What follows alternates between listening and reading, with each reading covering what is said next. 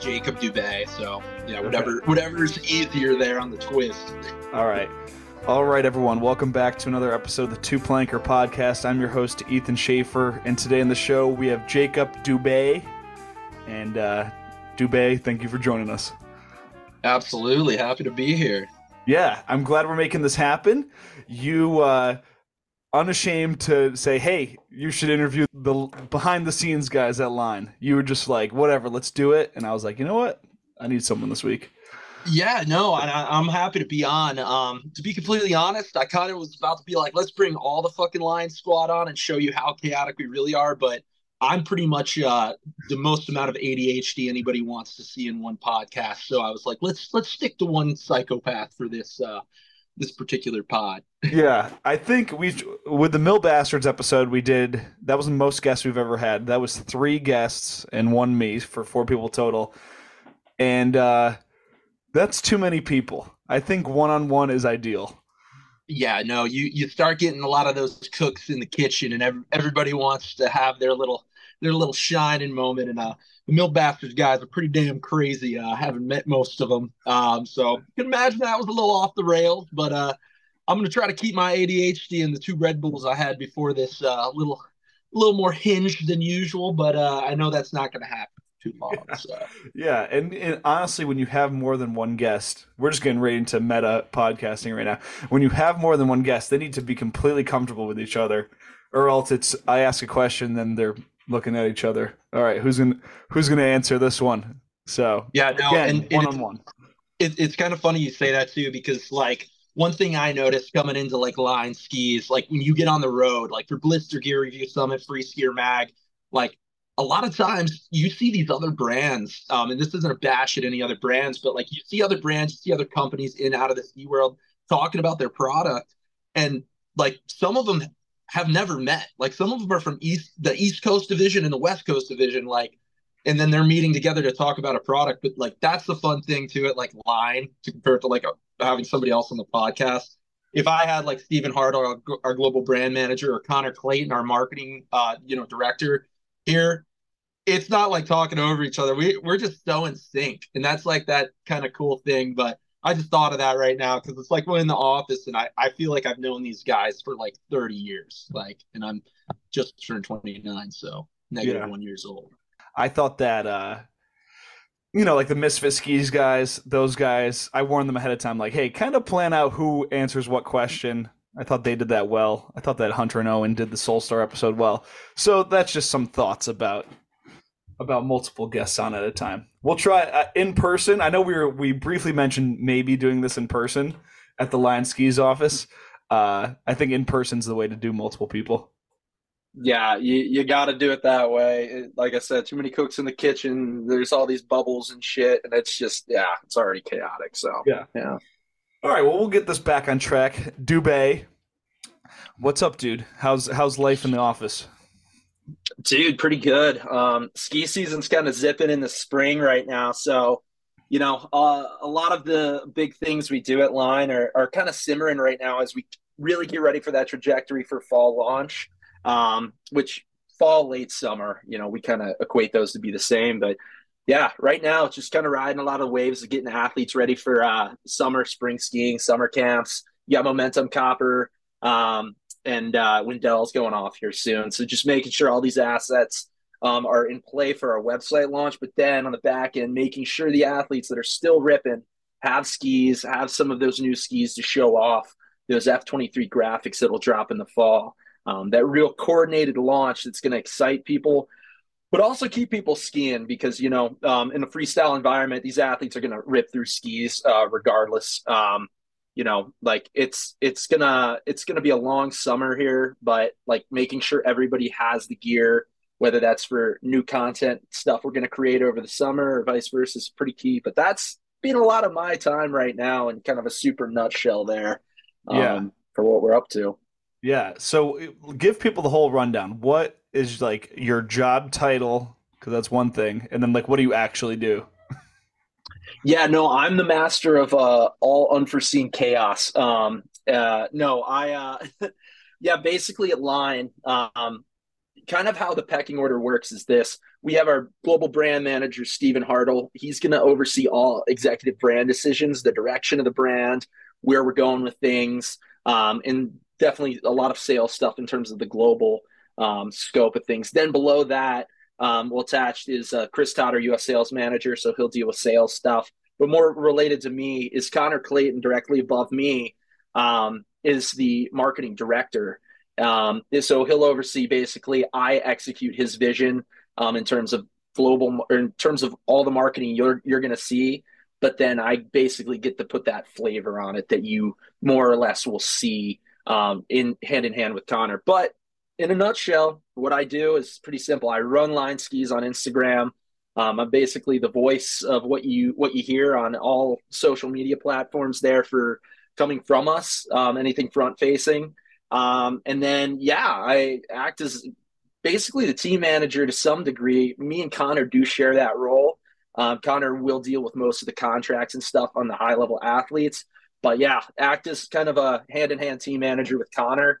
Um, I'm in the texts at uh, 2 a.m. Uh, when they get a little athletes are getting a little spicy and want some skis or uh, you know something crazy's happening. Uh, like it's it's that's a pretty big role that I take on is coordinating some logistic stuff with the athletes. So being just the atypical team manager for that, this role builds in social media guy, team manager, and then I, um, yeah, I'm a photographer as well. So I'll help fill in a few holes here, but yeah, no man's an island. So I'm not relying on my photo skills to get this job done here at Line. We've got other photographers we work with.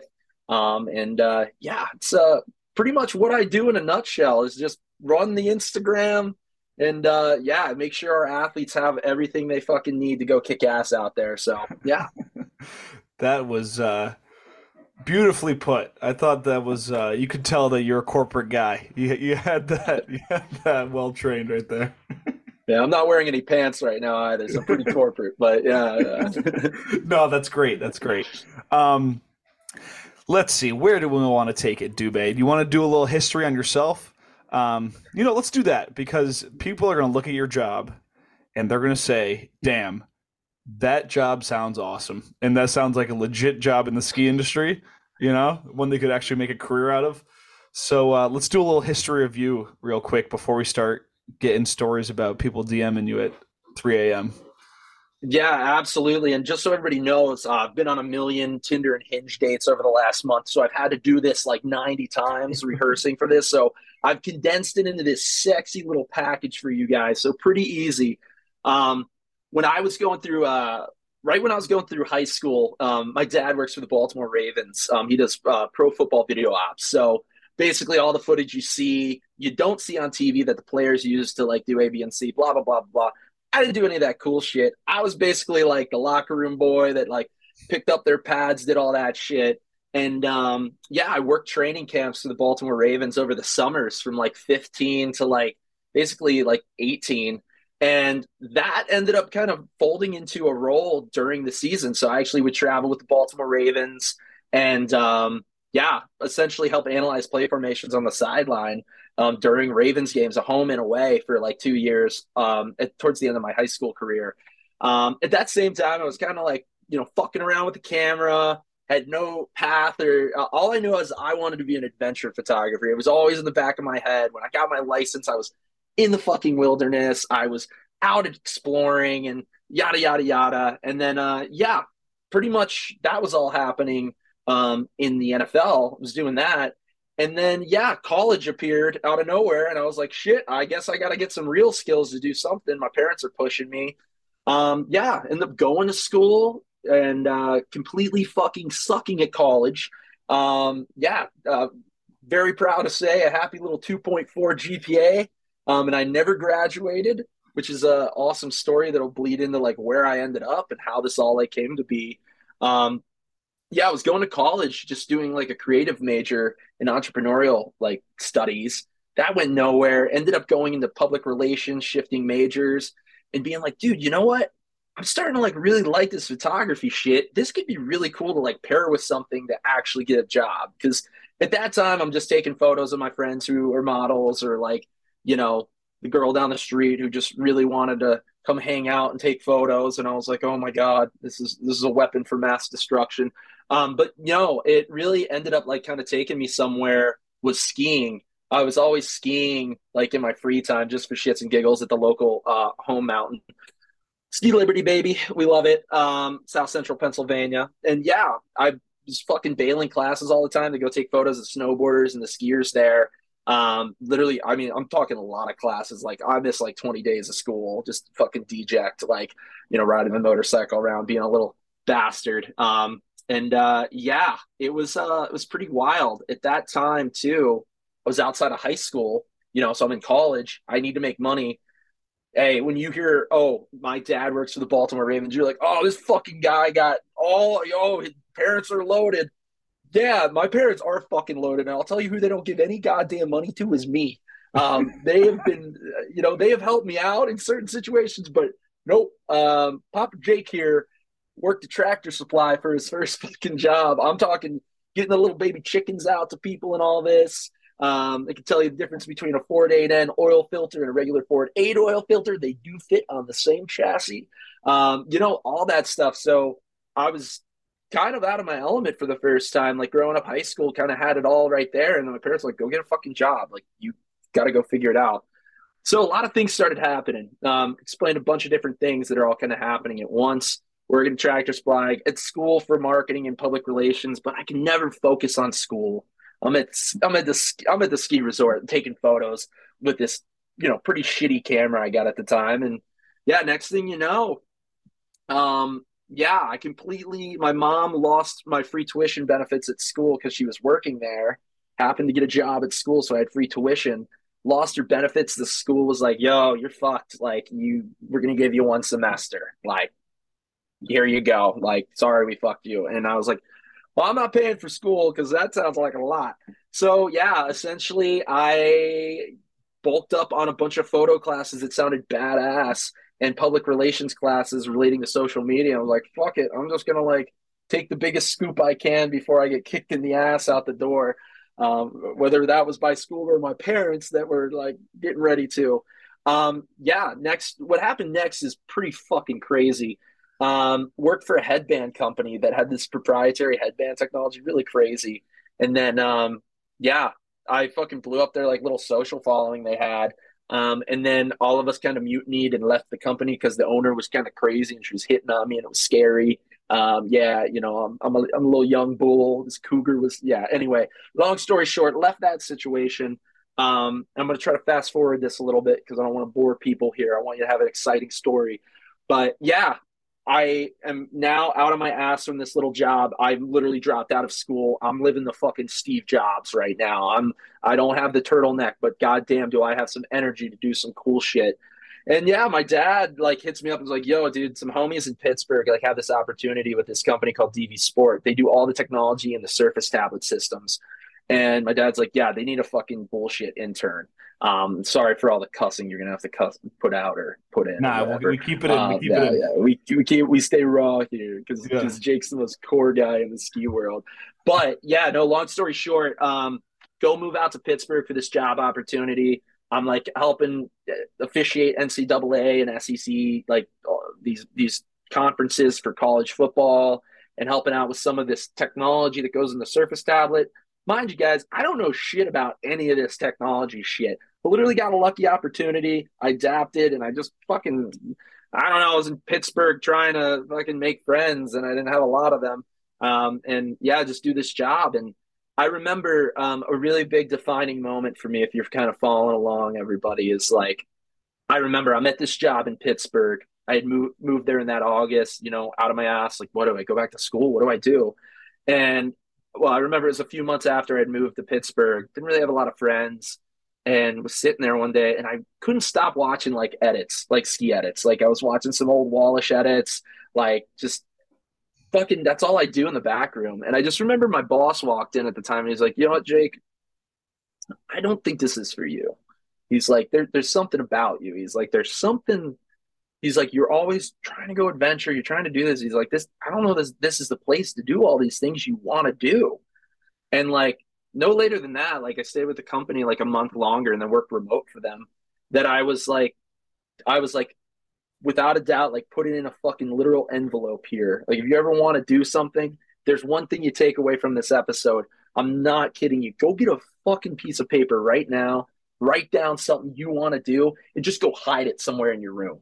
Um, real good thing to to do, and I totally did that. But yeah, I ended up moving back home, pretty bummed out, and uh, yeah, I ended up getting this little contract gig for Major League Soccer to help them with Sony's Hawkeye bullshit, the instant replay for soccer. I hate soccer. I'm sorry, guys, if you're soccer fans, but it's so boring. They're all talking British to me. I didn't understand shit they were saying. Um, and meanwhile, I'm this like league tech liaison on a contract gig until that September to help with Major League Soccer. And then, um, yeah, next thing you know, did that whole assignment, and I'm applying everywhere in the ski world. I'm a, like Woodward Copper, fucking like Keystone at the time because it was popping off, and like all these cool places. I'm like, I, I had this crazy dream, and my parents were like, fucking totally like, what are you doing? I'm applying at every major resort you can think of, every media job with like this little fucking track record, being like, maybe if I could just get on park crew and put this now expensive FX camera I got in my backpack, maybe I could fucking be somebody. Maybe I could maybe I could do this adventure photography thing for a living. I was like, damn, maybe I could do that. Well, it's all funny how it all works out because this is where shit gets wild. Um, I'm literally working this dead end contract job. It, it ends and it is September.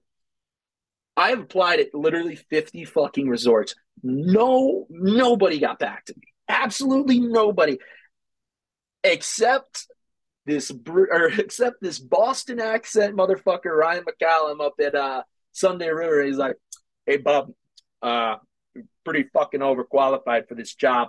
Uh, wh- why you want to be a park ranger up at Sunday River?"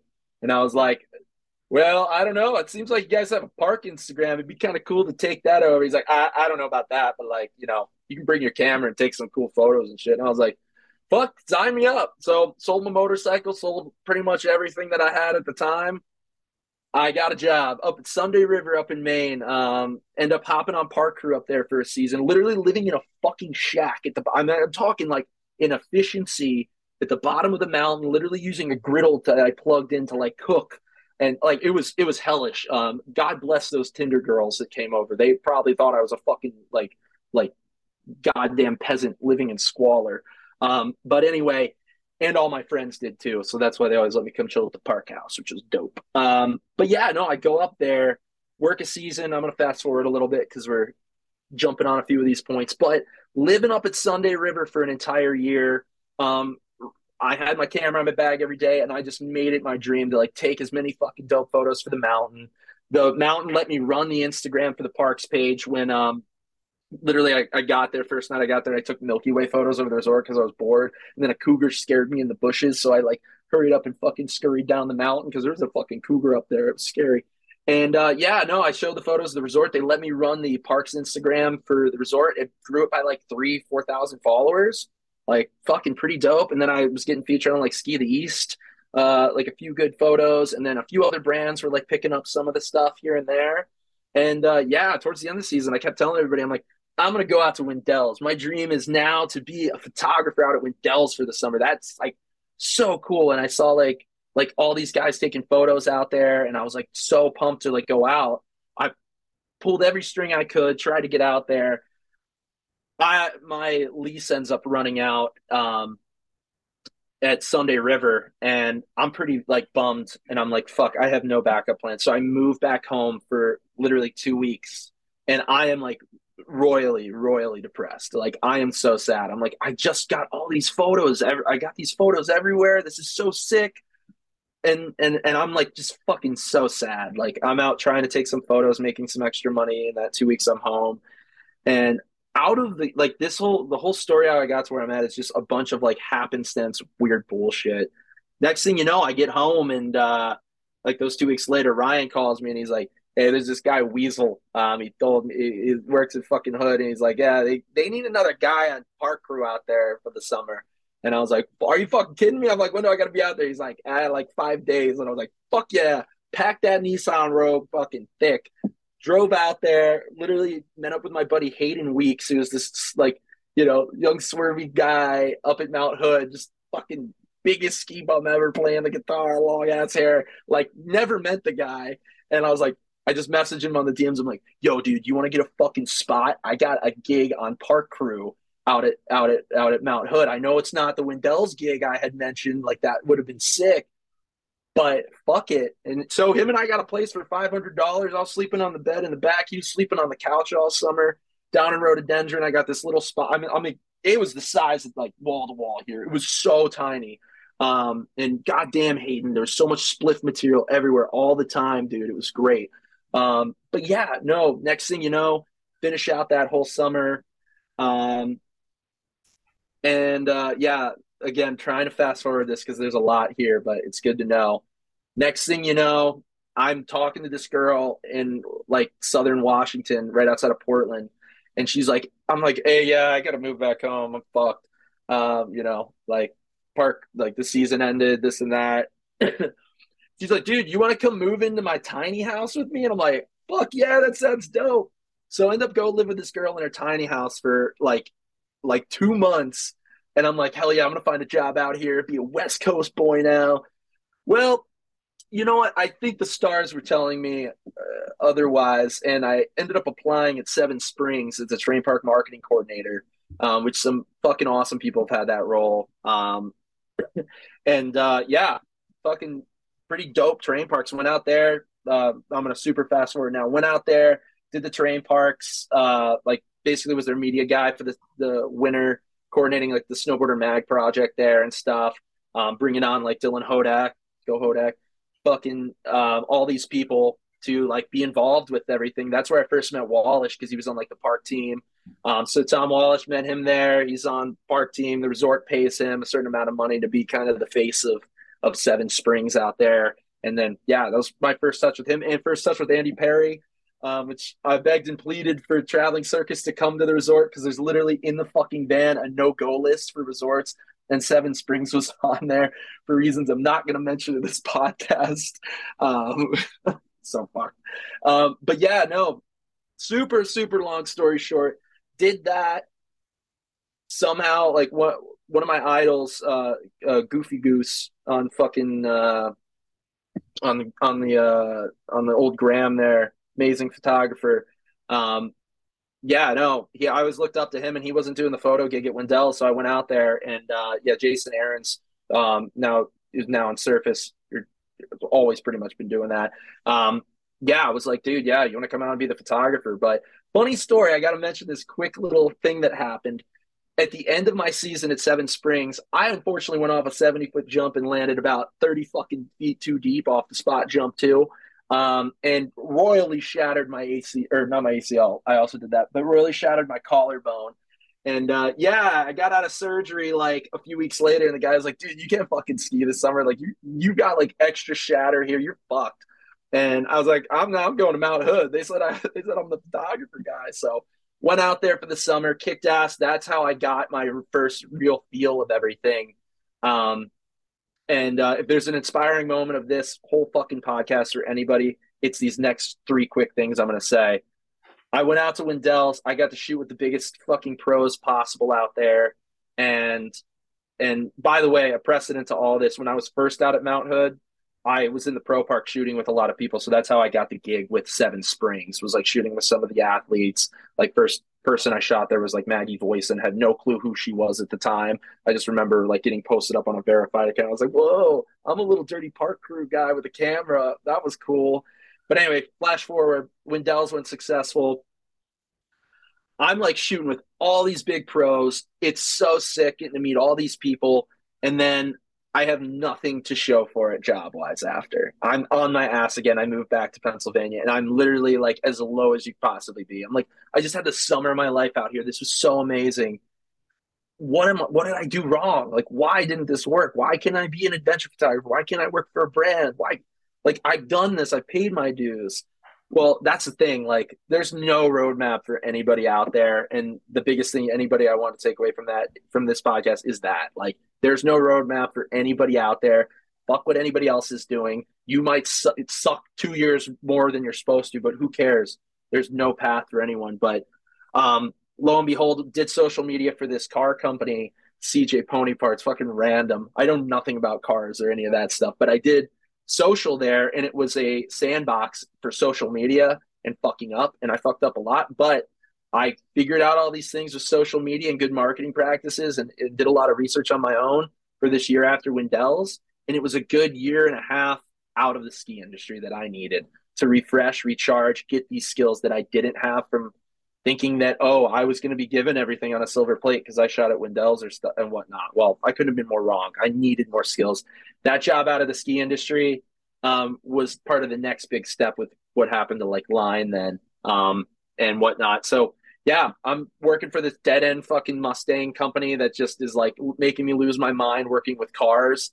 And uh, yeah, Jaren's had been flowing me like skis for surface. And I remember I went up to uh, I went up to Carinthia for this amazing long weekend with like some of the 860 guys were like there, and it was so sick. Shooting, uh, I was like on the surface skis, shot a few of the surface guys that like randomly just riding skis. Maybe they weren't surface guys, but yeah, I just remember then all of a sudden, fucking Jaren's with surface hits me up, and he was like, "Dude, you want to come shoot the 21, 22 assets for surface?" And I was like, "Fuck yeah, that sounds so sick."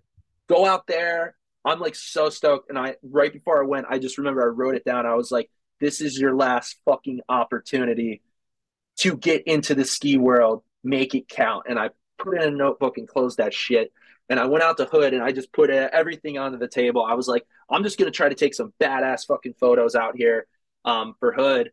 And then, uh, yeah, I did that. And then um, I get home and I'm now depressed again. I'm like, I just had an amazing time with all these guys out at Hood like what in god's name am i doing why can't i make this work and lo and behold you just got to kind of stick to your guns i had forgotten that i had applied for line for this position to be the uh, social media like marketing coordinator specialist guy and yeah i just get an email while i'm to shoot with a spotify artist it's from stephen hartle my boss and it's like hey um, yeah, can we interview you? And I was like, hell yeah. And I, I'll never forget, like, I still got it ingrained in my head.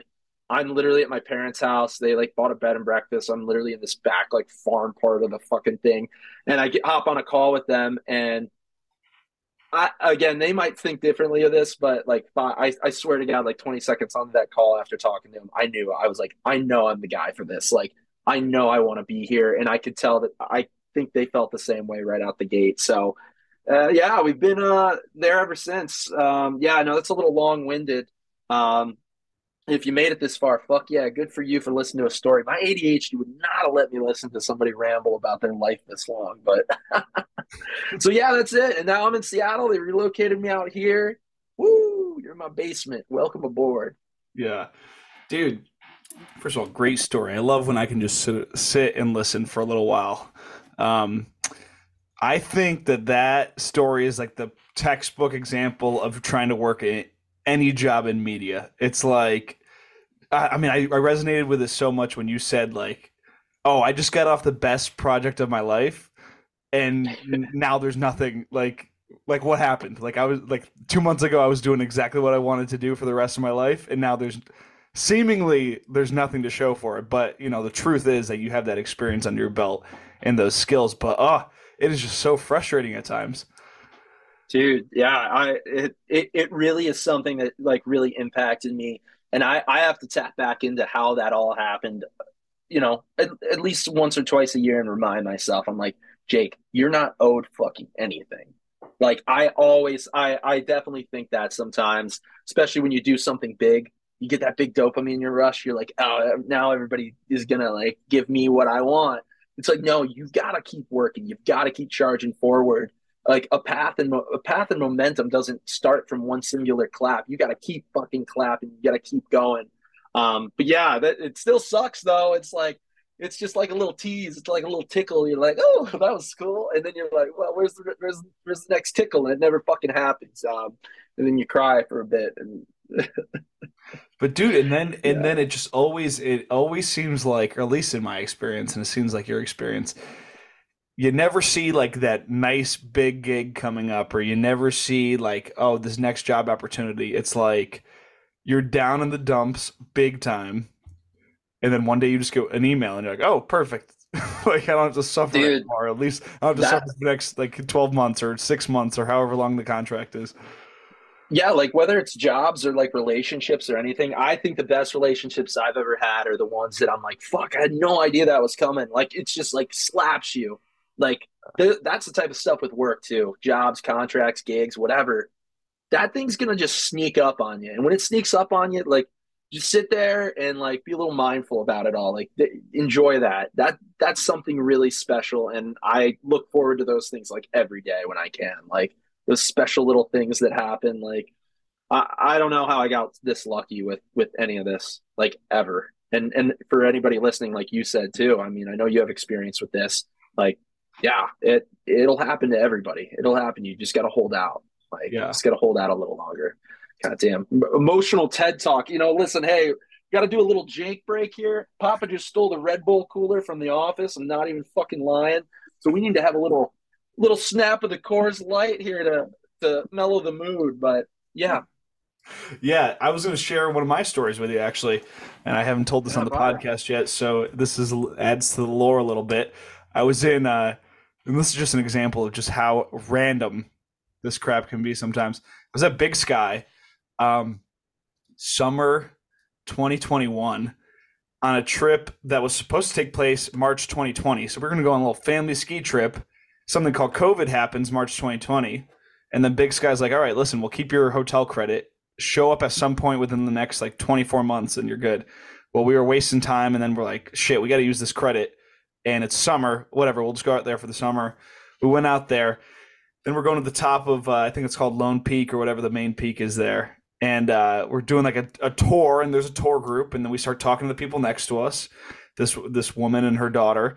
And uh, they're like, hey, what do you do? I'm like, oh, I work in TV. She's like, oh, my husband used to work in TV. Now he does X, Y, and Z for uh, for Outside, which is like a company that a lot of people know. Outside Magazine. They have like a whole digital side. They're like, oh, she's like, oh, I'll put you in touch with him. Well, like we briefly get introduced that summer. Whatever. Six months goes by.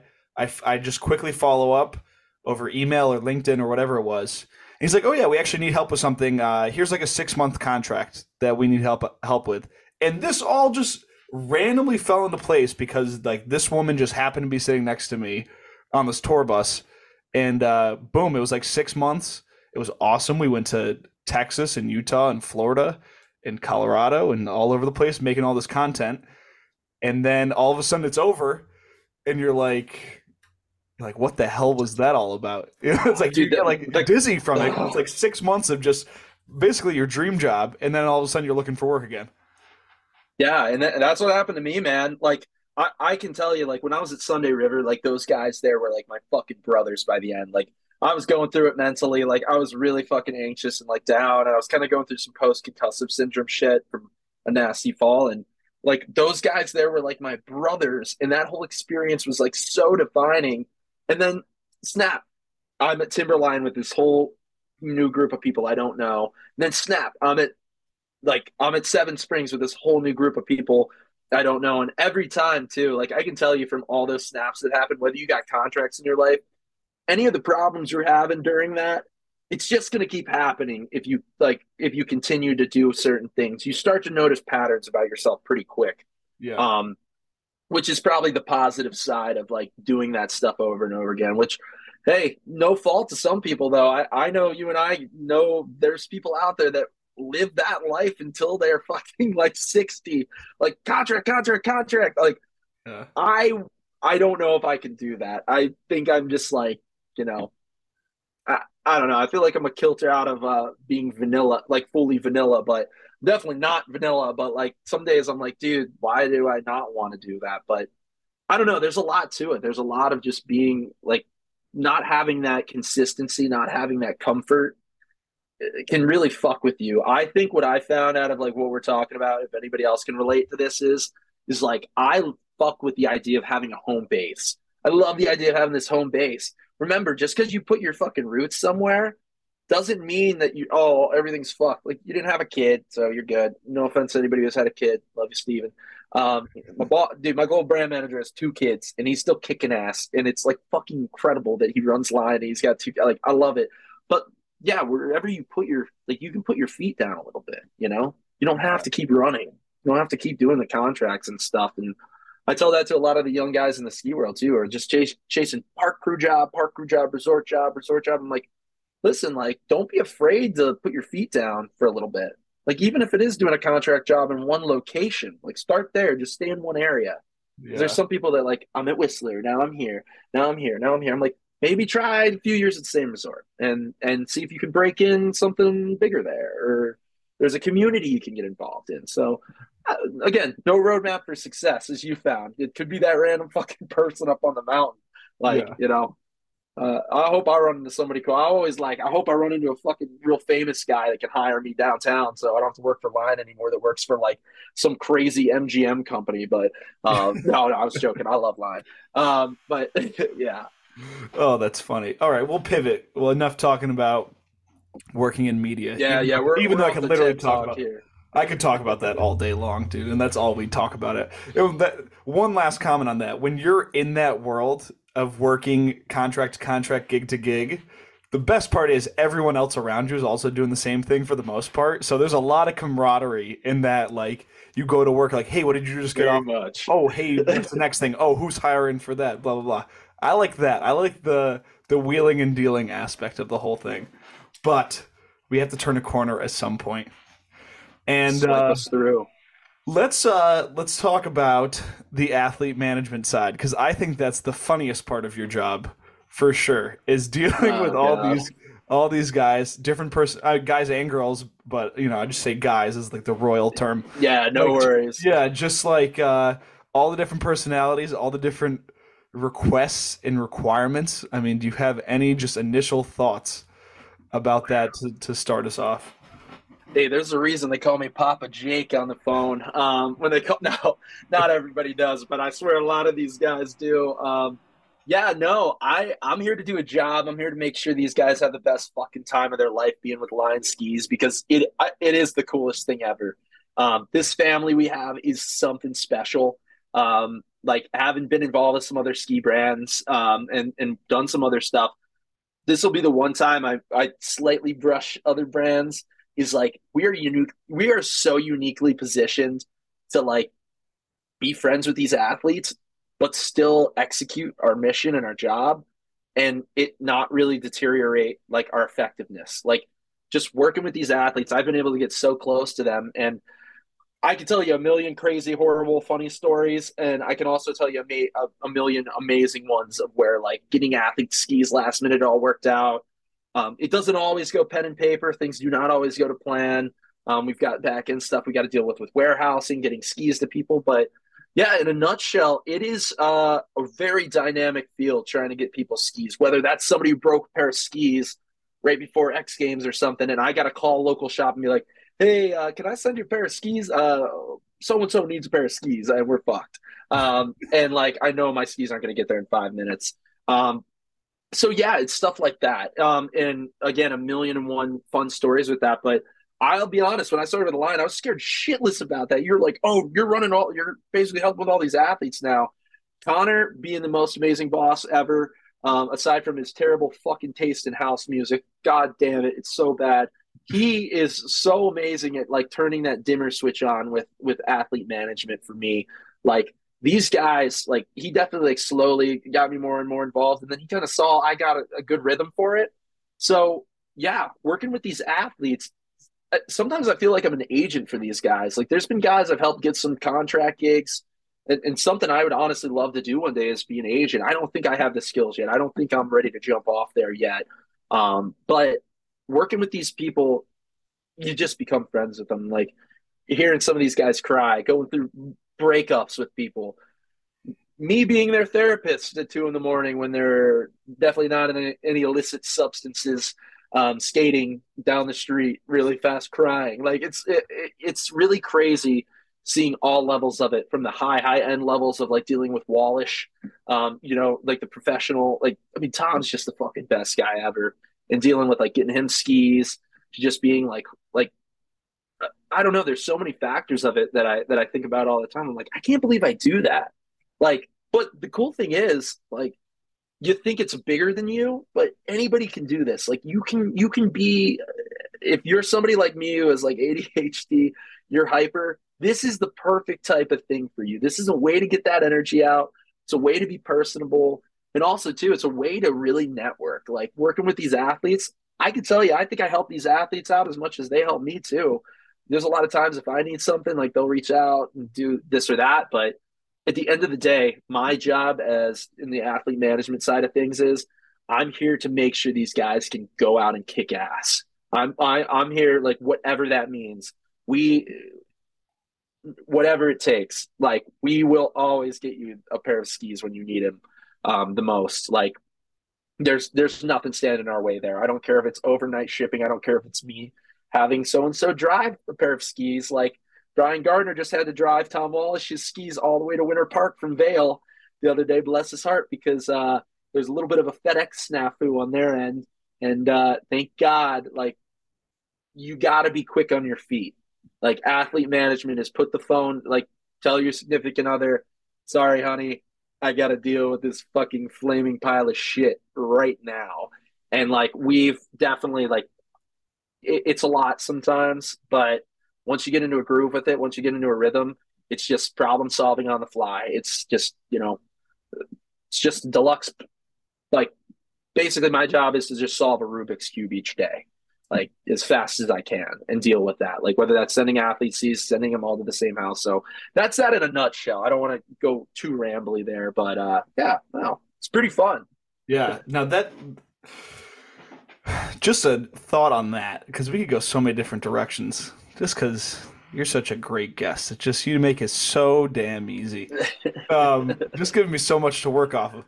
But just a thought on Wallisch, and I mean, who the hell am I to say this? But I, you could just tell why he's gone as far as he has. Like, setting, working with him on that episode, and then just seeing him after that. Um, just the single most professional person I've ever met or worked with in skiing. Like, I, I like we were saying with media, you work with like I work with like hundreds of people every year. And yeah. Tom and Tom, it's like you you email him, you text him, you talk to him, and it's like, dude, this guy is like so reliable. you can't even believe it. He's just like he's on top of his shit. He does like a million different things, and uh, I love him. I love Tom Wallisch. Dude, great guy. Tom, Tom is Tom is great. Like speaking to that a little bit too, like making sure he's all set with his gear. Um, yeah, like I I think it's important to like keep those relationships. Well, one thing I learned in the NFL when I was working in the NFL, like working with Ray Lewis, Joe Flacco, like some of the guys with the Ravens, like you're you're freaking out at first. You're like, holy fuck, that's that guy that makes two hundred million dollars a year or whatever.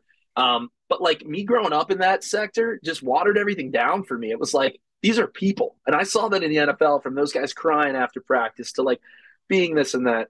Carried that over to to skiing. Like dude, Tom, he's a fucking real person. Like, I- will tell you where that all like really hit me for the first time is we did a trip to Japan um, to film for our new uh, all mountain freestyle ski, the uh, the line Bacon, and we're out there like the first three days. It's just our core team line, our core internal line employees there. We're doing, we're like getting a, a taste of Tokyo so we can put it into some future projects and this and that. Then the athletes arrive three days later It's fucking so, dude. It's so crazy waking up uh, in our bedroom because we had an extra bed and just seeing Tom. It, it like like Tom's like, hey, what's up, guys? I'm like, this is so fucking cool in Japan with Tom, but like, it's one of those things where I was like always a little freaked out at first dealing with Tom because you know you've got these nerves, dude. He's the most like normal, chill guy ever, and that's what I'm telling you about anybody. Like I've at this point now worked with a lot of really up there people as, uh, more for me, like people I consider up there where I'm like, whoa, they're famous. They're like celebrities, this and that.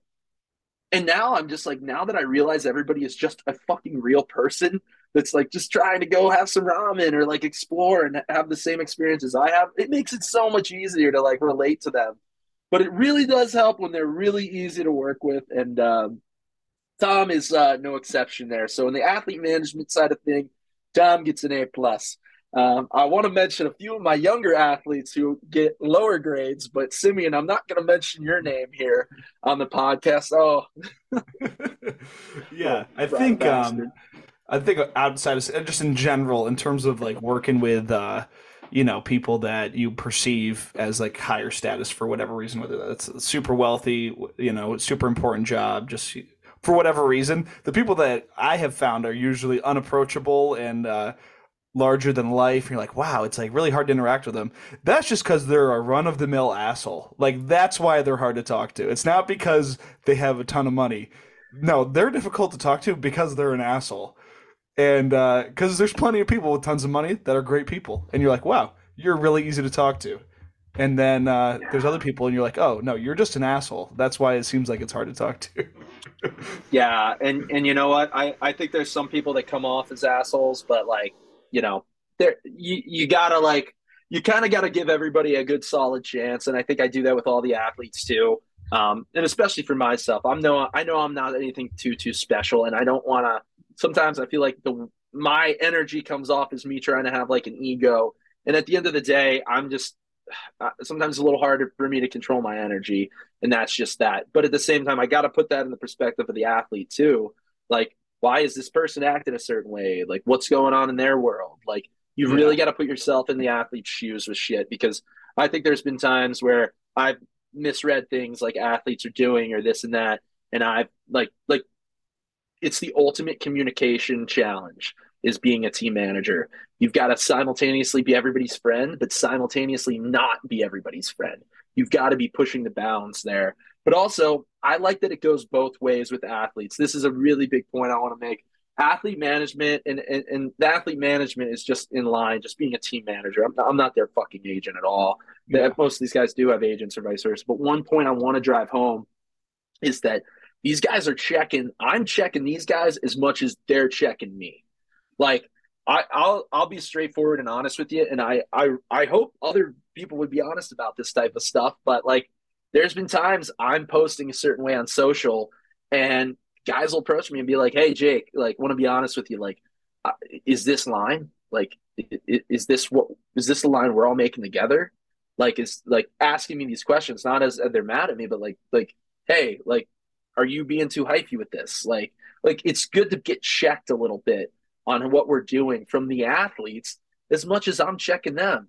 Like I'm keeping them accountable, but dude, biggest thing I've got from this job is these guys keeping me accountable to to live up to what this brand's gonna be and what these athletes have had a taste of about what's coming with line and and me get on that same page especially when you're almost the voice of this brand on social you got to be there. But that's something a lot of people are afraid to be. A lot of people are trying to be a ruthless team manager like i'm fucking running the show like my way or the highway. But like a lot of times I sit back and be like, dude, that was stupid, Jake. Like, what are you doing? And and I'll take that from the athletes too. And some of these guys are like, Jake, that's not cool. Like, what the fuck? And I'm like, thanks for being honest with me. Like, I'd rather you tell me straight up that's like not like cool or this or that, or that's not like like what is what are you doing?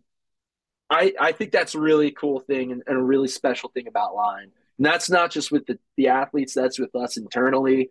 Like we're not afraid to fucking punch each other, give a little jab, be like, "Yo, hey, check yourself." Like, like what are we doing here? So I, I'd say that's something really, really special with this line family that I'm like, like, dude, it it it keeps my heart pumping pretty fast with this brand. Like, whether that's like any of the athletes just DMing me, like like some of their thoughts on stuff, or being like, hey, like, you know, like recently we had a big conversation at Mount Hood in this like big meeting we had, and like what came of that was pretty cool. Like some of the athletes coming up to me and talking and telling me like, hey, like let's focus on the pros. Let's focus on the big guys here. Like we're fo- we're we're posting too much young gun action here, but like you're doing a kick ass job of posting these young guns that deserve a spotlight. But like also remember, we're here to show off these guys that earned it. And you know what? These young guys gotta fucking pay their dues. So that's something I need to get back in line with. And I think I'm doing a really good job now personally.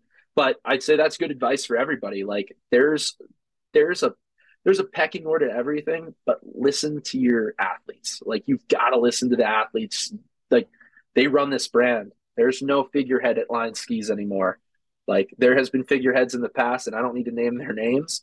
But like this is the skier. This is for the skiers that were that are here at Line and this is for our customers like this is your line skis for the first time this isn't one person who's got a popular name up there with with a special symbol on the ski like this is this is your line skis, and we're trying to get there. And I think next year people will understand more of what we're talking about. But um, yeah, no, quick little TED talk there, sponsored by Coors Banquet. Please pay this man. yeah, that's uh, it's a great. It's actually like that's that echoes something I was thinking lately just about the sports industry at large because that's that's all I uh, that's the box I've put myself in in terms of my career and my hobby with this. Um, dude, none of this, none of it exists without the athletes. Like, like this whole sport of skiing without like without the skiers it's nothing. It doesn't matter how how great a if there's nothing to take a photo of it doesn't matter how great of a photographer you are. Then it's just landscape photography you know? Like at the I end agree. of the day, it is all it is all about the athletes, and everyone else could disappear, and uh, the sport would still go on. Because it, at the end of the, and that goes for every sport, every single sport, football, baseball, basketball, hockey, blah blah blah, whatever you want to say.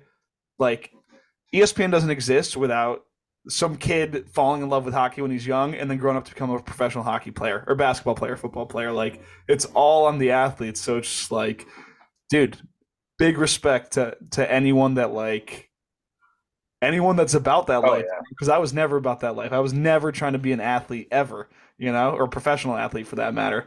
Um, yeah, so respect. It's all it all comes back to them. Dude, yeah, the, these guys. I mean, they're all everybody. Like, even when you think someone's slack and they're not, they're. It's yeah. it's really it's really cool to see. Like, this is this is for the athletes. Um, and you know, like not to not to keep rambling about this too much longer but like you know in line two it's about the athletes and it's about making sure these athletes getting the respect they deserve from us like we need to respect them and what does respect mean from a brand that means acknowledging them acknowledging what they want to do and acknowledging correct amounts of support so you know like we're, we're paying a bunch of athletes that i would say like you know normally money might go other places, but like these people deserve to be paid. These these are athletes that deserve to be paid, and you know, I I, I think you got to put your money where your mouth is. Like with with some of these guys, like backing some of these young guns, giving them cash, but also giving a nice good opportunity for these other guys to step up to the plate. Like, hey, you wanna you wanna be up in the batting lineup here? Go fucking head. Like, go prove it. So yeah, you know, there's there's still good give and take there, but yeah, you know, it starts with these guys and uh, like to, to, round the whole athlete management point together. My job's just here to. I'm trying to make it easy on them. I I want these guys to have as easy as a process as possible, and I know, you know, any of our athletes listening to this definitely know for sure as other brands experience. Like there are there are multiple times I lose my marbles over something that happens in the warehouse, not being able to get a pair of skis and and whatnot. But like I will try to do anything and everything to to make sure these guys can go compete at the highest level they can, whether that's a you know child labor project in the streets or whether that's a Tucker Fitzsimons, you know, freaking like Dew Tour magic that's going on. Like it doesn't matter, like whatever. Or the, the small kid at the tow rope in Michigan who's going to a rail jam on the weekend and I, he's in our flow program. Like yeah, just gotta gotta make sure these guys know that I got your back now. Now do work for me here. Like scratch scratch my back, I scratch your back, and uh, I think we have a really good tempo at line with that. So yeah, well, so obviously some of your guys from be listening. You know, I I think I've been saying this more lately. There's a lot of different people that listen to these episodes for different reasons, and I think yours in particular. There's gonna be people saying, "Hey, this is behind the scenes guy." how do I? So this is transitioning to the question that they are probably thinking: is uh, I I want to be pro. How does that happen? Like uh, like what's the what's the entry point for line? Or you could speak generally about the industry. Like you can even go into the diff- different tiers of support that you guys offer. Like yeah, yeah. What's an up and comer looking like? What's the landscape look like for an up and comer that wants to uh, get paid, as as Wallisch used to say? Nice, nice. Well, as the old behind the scenes works here, here's the veil here. Ooh, I'm gonna pull it back, baby. Okay, pretty easy. Um, I'll explain how it works at line. I'll explain my feelings on being pro, and then I'll explain how that works at line. Um, so how it breaks down with a company like ours is like your shops are are how you're gonna get kind of noticed to start. Like you're gonna talk to the shop and be like, okay, hey, is there a local line rep? I'm trying to like you know, I'm trying to do this or that, and then maybe get on a flow program with them. But what we have, um, that that's a little bit more complicated to explain there. But to keep it really simple is we have to start we have what we call our mc flow program which we're kind of rebranding into something else pretty wild but this program defines all these younger athletes who we're flowing either codes um, to get skis or we're flowing skis to to like that we believe they're at a level that or represent line in a unique way um, to do A, B, and C for the brand, or to potentially be pro. Um, you know, we want to give all these guys an equal shot to to to you know rise up. So the MC Flow program exists basically based regionally. So we have reps in all these regions in the country, um, in these sectors. And for each of those regions, um, I've now taken over. This year will be the first year I really implement the way I want to do it the North American Flow program, uh, which will be called something special, but I don't want to spoil any fun. Um, these guys, uh, guys and gals on these lists in all of these like six, seven sectors across the country, I coordinate. This year will be the first time I get to do this. We'll coordinate directly with our athletes to give a yay. Like our athletes are basically going to help describe which athletes get flown product across the country. I'm going to present them and uh, pretty much try to be give the dominant like feeling of who we want in these regions for for what purpose and and whatnot. Because I know like good example is like Simeon Glass Midwest. I like mentioned him in my interview because they were like, who could we bring on? And I'm like, I've looked at lines like Midwest presence. You guys don't have a good Midwest presence here.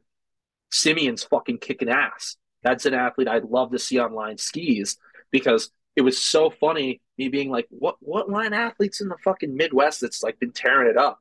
and you see all these other guys like uh, again a million ones that I, I yeah all of Simeon's fucking idols up there in the Midwest. Uh, you you know a million skiers that ski in the Midwest. I'll just let everybody think of of specific one or two, but yeah, no, like so that's a hole there, and I was like, fuck yeah, bring him on. Same with other parts of the country, we could add all mountain, um, like free ride, like like you know consistency too and also these guys on this MC Flow program basically get these opportunities to come to some of these line, you know, pop ups or events and stuff and do stuff. But they get this chance to be noticed. So the Flow program, the line MC Flow program, is designed to either I a flow skis or b give discounts to some of these guys to help them amplify their game, make this cheaper, get to the next level. Um, so then after that, we have our amateur athletes, which are unconditionally like flowed skis, and their design is very poorly designed. If you're an amateur, we want you to be a pro. I like will do whatever I can. Like you're an amateur athlete, you're going to be at team shoots. Um, you're you're going. We're going to try to get you at team shoots, I should say. And the hope is that as an amateur athlete and you're elevated to that point, you're going to have this opportunity to come, like dominate wherever you're at, be the presence, and prove that you deserve to be pro. Um, but yeah, I would say too. Let's talk about like what it means to be pro. Um, I love like Kevin Perrin, um, Treefort, fucking best way. He said it better than fucking anybody like ever. He he said it in that. There's like one post or story or something. And KP's the fucking man. Go shop some Treefort. Um, from the episode have that camera strap. Yeah, it was from it was hot. It was his hot take from the episode that we did together. Yeah, that's exactly what it was from. Actually, it was the hot yeah. take his the way Kevin described being pro, so exactly how I feel. Like pro isn't really pro. Pro is kind of being like this. I think pro is being in this high level representation phase where you can accomplish a lot. You can accomplish more than you probably ever could in terms of like getting what your message is out out into the world. But being pro like you still have to go like I I've tried to teach some of the young guns this. Like some guys are like, "Oh, I'm out of money or this and that." I'm like, "This isn't designed to support your whole life." Like still go work 3 days at that ski shop. Like still go do this or that.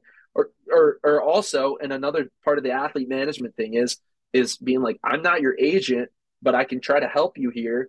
Think about if you were making X money with us now now you have a bargaining chip to go make X amount of money for the eyewear for your bids, for your capiche belt, you know, like for this, this, or that. So when you start to stack that, that's a force multiplier for like somebody who's a pro. And like I mean, that's getting a little nitty gritty into like the money and, and aspect of all that. But yeah, like, you know, pro, pro is comes off in so many ways. At the end of the day, like, it's just another title, but I mean, you're making some money. So it's just an opportunity for now you've got a little bit bigger of a platform to do something special. That's what I see pro as, like in a nutshell. This is a cool little platform, do something special. But that's how it works at line, guys. Like that's that's how it like that's how it kind of bends and breaks here with us. Um, and I know a lot of other people do it differently, but yeah, I think this year we're really going to start, you know, zeroing this out. I think it's I think we've we've been a little bit all over the place with certain things, but it's really cool to narrow that in and allow the team to really have a voice in who's getting flowed skis. Like people who are getting flowed skis, and this goes for all other ski brands that are selling in shops. I'm speaking the truth for them mostly. All these other ski brands, the reps in each of the regions would pick these flow athletes. So these are a lot of times older guys, nothing against them, but a lot of times older guys and gals potentially that are reps that are picking athletes and they aren't connected to social. They just know, oh, this guy's good.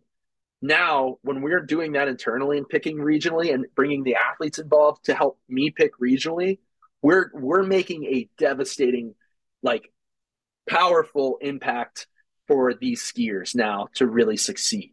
Like, we're not just picking Joe Schmo over here because he's like the shop owner's kid. Like we're picking somebody because yo, this guy deserves a chance. He's been out here every day. He's won every rail jam, and nobody knows about him. Like that that's the cool part about us bringing it in house. Um, and obviously there are exceptions to make, you know, politics aside, like there are exceptions here and there, but like that generally is a little bit more of a veil pullback down. I kind of wanted to say, but I think it's good to be honest about it. I I want everybody to like get to the pinnacle of their skiing, you know? Like when I can finally do crazy shit, when I get noticed or, or this and that skiing, feels amazing. And that, the way that is for me is like so micro. Like it's just cool to have a video to like send my mom and be like, "Yo, this is badass," or put on my Tinder Hinge back in the day and be like, "Yo, dude, I just did a lip line too." Like I was sick, and it's on my Tinder. Nobody gives a fuck. But oh uh, god, no, no more dates in Portland ever. Um, but yeah, um, yeah, pretty pretty open rundown there of the athlete side of things. So. Yeah, I mean that's probably the most candid look at uh, at that discussion that I've heard in a while. I don't think you said anything really over the line that uh, that uh, that Connor's going to kick down your door in the middle of the night and be like, "Why did you well, say that?" Yeah. Well, Stephen, Stephen, the bodybuilder that runs this uh, brand, will come beat my ass. So yeah, I'll, I'll, kick his ass in Call of Duty later. Though it's gonna be great. Um, yeah, no. so I think um, oh, I just uh, that is a topic you could really talk about all all damn day is like the definition of being a pro because I think the most conservative like textbook definition perhaps is like you make your living off of this specific thing. Like so if you if you hold that definition you know i'm a professional skier. That means that all i do is ski and i get paid enough that i don't have to do anything else. That's one definition. I think that's the most extreme definition of it. But then the most loose definition of of being a pro could be at least I think the barrier is getting paid anything at all. Like if you get paid to do something, like in theory, in this under this definition, you are pro. If you get paid hundred dollars to take a photo of an event, at that point you are technically a professional photographer. Because an amateur, you're just doing it for the love of the game, right? That's a damn good way to say that. It stokes my ego on the photography side. I was yeah. like, hell yeah, I'm a pro. I'm a pro photographer. It sounds yeah. great, but yeah, no, I think that's yeah, and like you know, I I think the distribution of that that pro sentiment is is pretty critical too. Like depending on the brand, like some brands are gonna like that that gradient of pay is going to happen more for like the park if they're trying to get that up or all mountain. Like for us, I'd say we have it pretty balanced between the park, all mountain, and you know like other like other sides of things like with touring and like just these other little niches here and there. Um yeah it, it can really go a million different ways with that but yeah i think the uh i i think paying people is a, a very interesting conversation and especially too there's there's extremes with it. Like you've got your you know Wallisch who's making definitely like he's making money to sustain himself solely through skiing and all of his sponsors. And then you have these, you know, some of these younger guns like, you know, Connor Ralph, Jed Blue Water, Simeon, who are who are making, you know, obviously some money through us because we want to support them. And this money is designed as a supported measure to here, go show us what else you can do. Like that's what this money is for. And we and you've committed to us in a way that we feel comfortable doing that. So I I think it's yeah, it's interesting looking at the financial aspect of things. Um, yeah, yeah, and well, because I was gonna say, there's definitely gonna be people that are listening with with that singular definition in mind. Like, oh, like a, a company, like if I'm a pro for a company, I should be I should be getting paid. My whole life should be paid for because I'm a pro. And so they're gonna hear you saying, well, you should still like if you're a pro, you should still be working three days at a ski shop they're gonna be like, "Fuck no, I'm not working at a ski shop. I'm a pro skier." But you look at some, you look at the person that I can think of that arguably has the most success in skiing right now, which is Tom, at least in terms of like like financial success. You know, I obviously I don't know his what what's going on behind the scenes, but you look at him, he's he's doing commentating on TV. He has outerwear sponsors. He has ski sponsors. He has boot sponsors. He's doing media like every other day. Like you know what? Maybe if you just keep working all the damn time, you're just going to keep on rising to the top because it's like you never take your foot off the gas. You know? Yeah, you've That's always got to have like, something. Well, like you, you've always got to have something to give. Like you, you, yeah.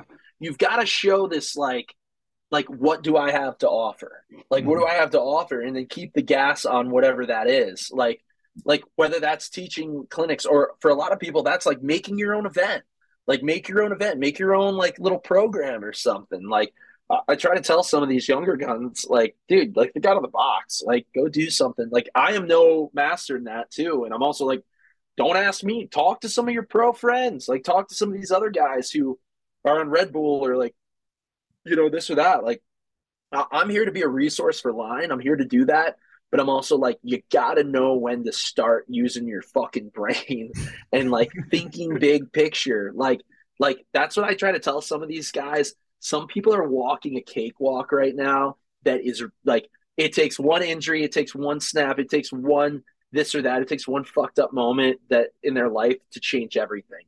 So I'm always like, dude, that being said, like be smart with what you're doing. Like have fun with it focus, but like don't get too cocky about it.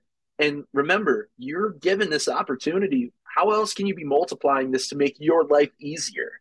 Like when I when I talk about this stuff to people, they're like, they're like, oh, I'm trying to do too much here. I'm just trying to enjoy it. I'm like, no, dude, like I'm just trying to help you get a little tempo going so you don't have to worry about shit. It's kind of nice when you have when when you get to Tom's stage and you're like, I got A, B, and C unlock, and I don't have to worry about all this other stuff. Like that uh, a, a, tempo isn't designed to make you not have any more fun. A tempo is designed to make your life a lot easier. Like it's designed like with that hard work you're already doing, like it, it can be so much easier. But yeah, no, a lot of different ways to look at it though, you know. So yeah. Yeah, I hope. Uh, I wonder if Tom's listening to this. Yeah, I just I always feel bad talking about someone at length when they're not here, even though this has overwhelmingly been how much we love him and how he's such a great shining example. Uh, but still, I the think, legend. Um, yeah, it's just uh, it's the same with any sport, man.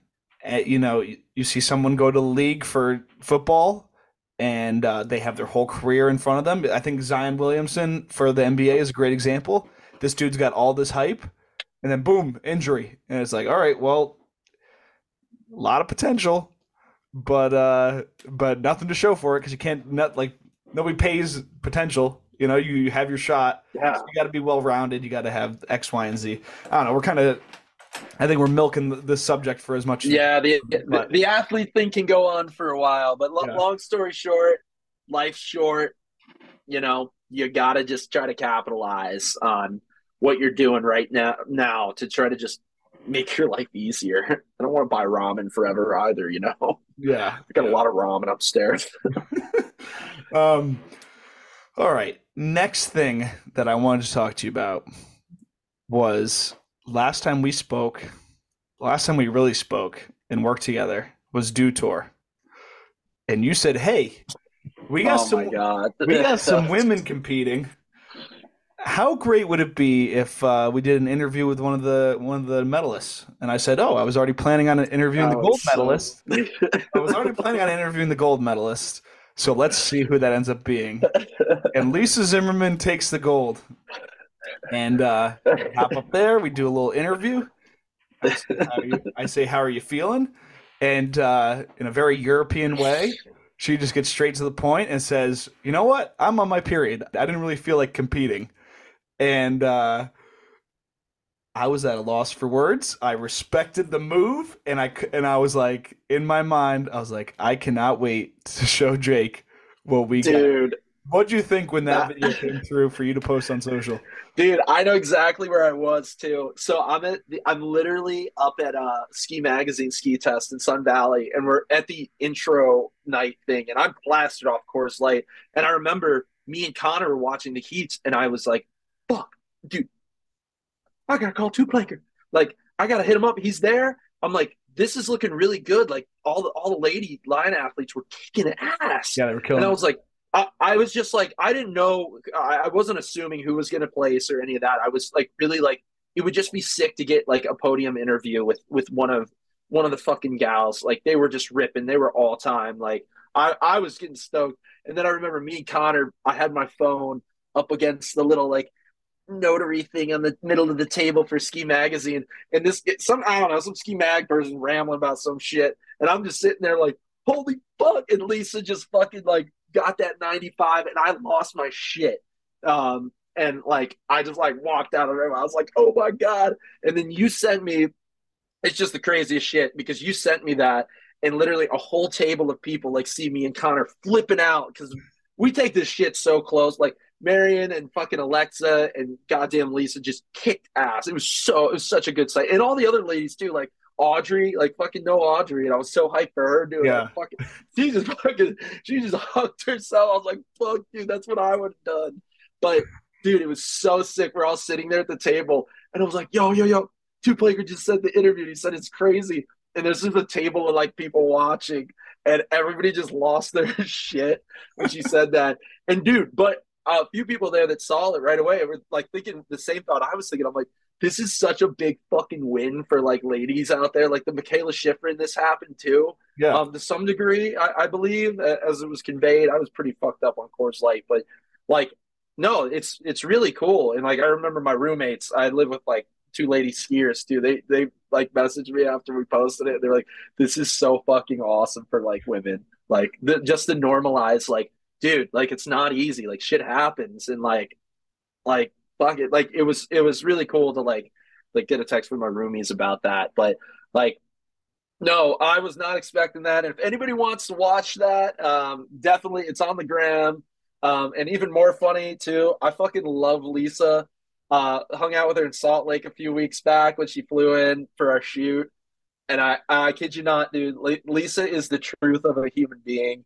Like Lisa's incredible. I just did 40 minutes of dance dance fitness martial workout in the main room. Ask any of our athletes. I stuck through like 39 of 40 minutes with Lisa doing a full body workout in the kitchen. Like it was fucking crazy. But no, dude, you killed it though. I you that was like uh, honestly, I watched that video a lot because I'm like like I didn't even know you were there for a bit, and then I saw I was like two plankers in.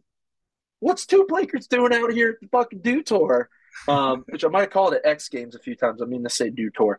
Um, I was I always call it Dew Tour X Games. Uh, rest in peace, sponsorships.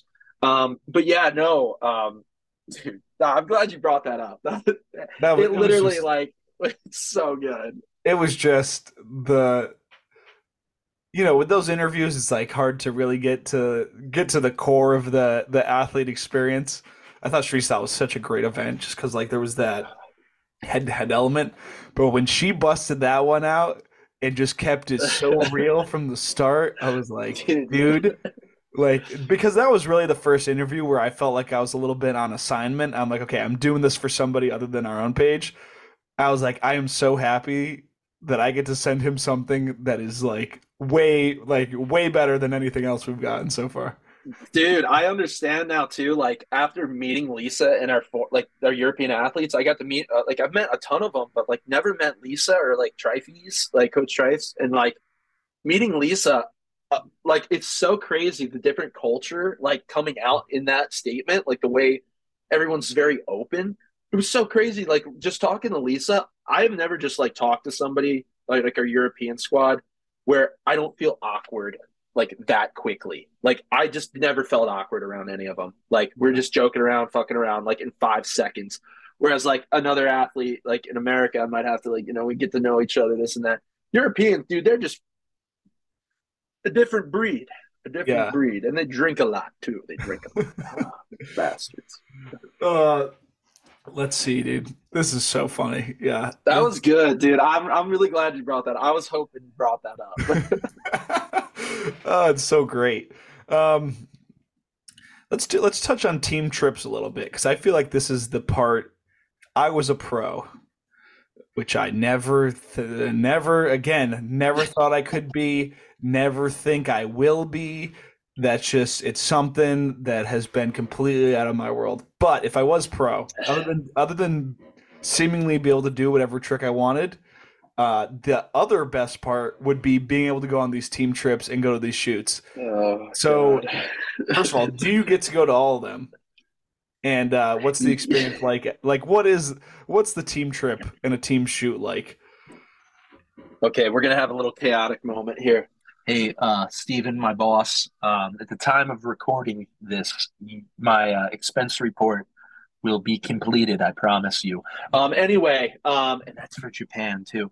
Um, yeah, no, I haven't done my expense reports for the last four months. Alyssa Shore in finance. I'm so sorry. It will be done. Hopefully, I don't get fired over that for saying that in this podcast. But anyway, aside from the finances, um, no, I get to go on the team trips. It's really sick. Um, it's awesome bringing together like the squad. Everybody's energized to get the clips. Everybody's energized to be where we're wherever we're at. And I haven't got to go on too too many. Um, when I tore my ACL um, almost a year ago, uh, we're supposed to go to Crans Montana um, overseas, and yeah, I couldn't go on that trip. So my first big team trip um, was uh, yeah was like going to Japan. So I, I mean, fuck yeah. I was like, goddamn Japan, this is gonna be sick. Um, yeah, so I go, I went to Japan, and oh my god, I'll tell you what, go on a team trip to Japan. One thing you don't bring in these goddamn bunny rabbits. I brought these rabbits with me. Oh my god, dude, they love these things over there. But anyway, that was a tangent. Um, yeah, no, team trips are sick. Uh, one big thing, if the rabbits didn't show it there, like love to keep the energy high on the trips. Like people are there ripping. Um, obviously I'm not ripping as hard, so like you know I'm not getting as tired here. I'm just probably taking a few photos, but yeah, I'll speak to the Japan team trip a bit. Um, the way we do our team trips are kind of designed for a purpose. We're there to execute kind of a mission. So we're there to capture content, and this content that we capture on a team trip is all going to be designed to be used for that sell through for the next season. So this Japan trip uh, that we took when, when it was in January, February, or whatever. We're we're there. We're going to Japan. We're designing this content. We're designing the athletes that are there to all be creating X, Y, and Z content that we need to basically go through our marketing plan and execute all the little check boxes come fall or uh, late summer when we launch our skis. So that's what Japan was designed to do, and that's what we did. Um, the specifically some of these team trips are designed for a, a, par, a portion of that purpose. So, team trip to Japan was designed for the Bacon collection. Um, we had the Sir Francis Bacon. That ski is out. We have a new construction. It's the Bacon. It's a little bit stiffer. Um, you know, same kind of weaponized design. It's all mountain freestyle. Um, in that 108 width and then 115. And yeah, we were there with these athletes and a few other skis too. We had the uh, Pescado and Sakana there as well. Um, and yeah, you know, we're there to execute this mission to create that content. Outside of that, it's a bunch of fun experiences. Get to hang out with the athletes. You're one on one with everybody for like 10 days. It's like the coolest shit.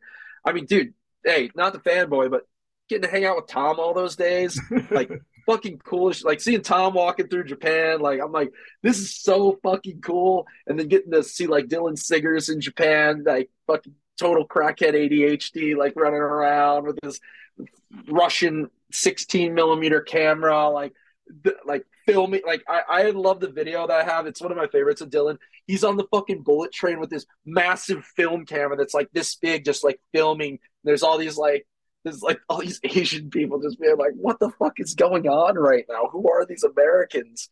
Um, but no, it was really cool. And uh, team trips are a great opportunity to bond with the team, hear some insights on like what they like, what they don't like, um, as well as like create some of the product videos that we'll make. Um, so we love making these really dynamic product videos. Jake Strassman comes in on these team trips with us and just knocks it out of the fucking park. Like he's so good with like making that little story for each of the um, the skis. And it's always fun hearing like Tom talk about the skis. Like, yo, this like, hey, this is my pro model ski, the same ski, you know, you ride. But it's really cool to see Tom talk about the all mountain skis now that Tom's like getting a little bit more backcountry centric. And it's, yeah, no, really cool. So team trips, awesome. Uh, a lot of very drunken stories that I'm not going to share on here um, for a lot of people's benefits.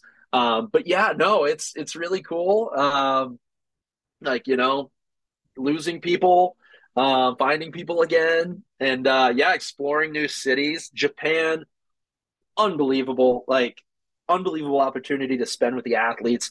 I think it like instilled a little bit of a mark on everybody, like getting to see the sights, the sounds, and then spending all those days too, like seeing the team work together. I didn't get to go up in the mountains as much with those guys in Japan, but like, you know, it it it's really cool like hearing them come back and being like everybody was like, dude, like we just hit in this zone all day and it was scary and like freaking ripped through a tree, almost died. Like it, the the camaraderie from these trips is really really fun.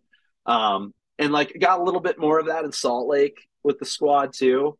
Like just everybody being around, like you know, all of us going out like the last night and just you know getting cranked and like it was it, uh, i don't know it's just super cool like share the memories and some of those i'm not going to tell i'm not going to share on this at all because i think they're so sacred i don't want anyone to know what they are and like also a little wild um, but yeah no it's really cool getting able to travel with these athletes see what they're like thinking see what's like behind the social media that's my favorite thing is like talking to these guys like getting to meet pete koukov for the first time and hearing what he's all about like you know dude, Pete's fucking sick, and it's like like I, have looked up to him forever. Like maybe you'll hate that I say this, but like I'm fucking one of my favorite edits all time is the fucking totally Trevor two, goddamn pork frat. I'm like embarrassed to say that, but like I just I don't know. I always love that goddamn shit. Um, yeah, really fun. Like um, also uh, one funny thing too, I got to share.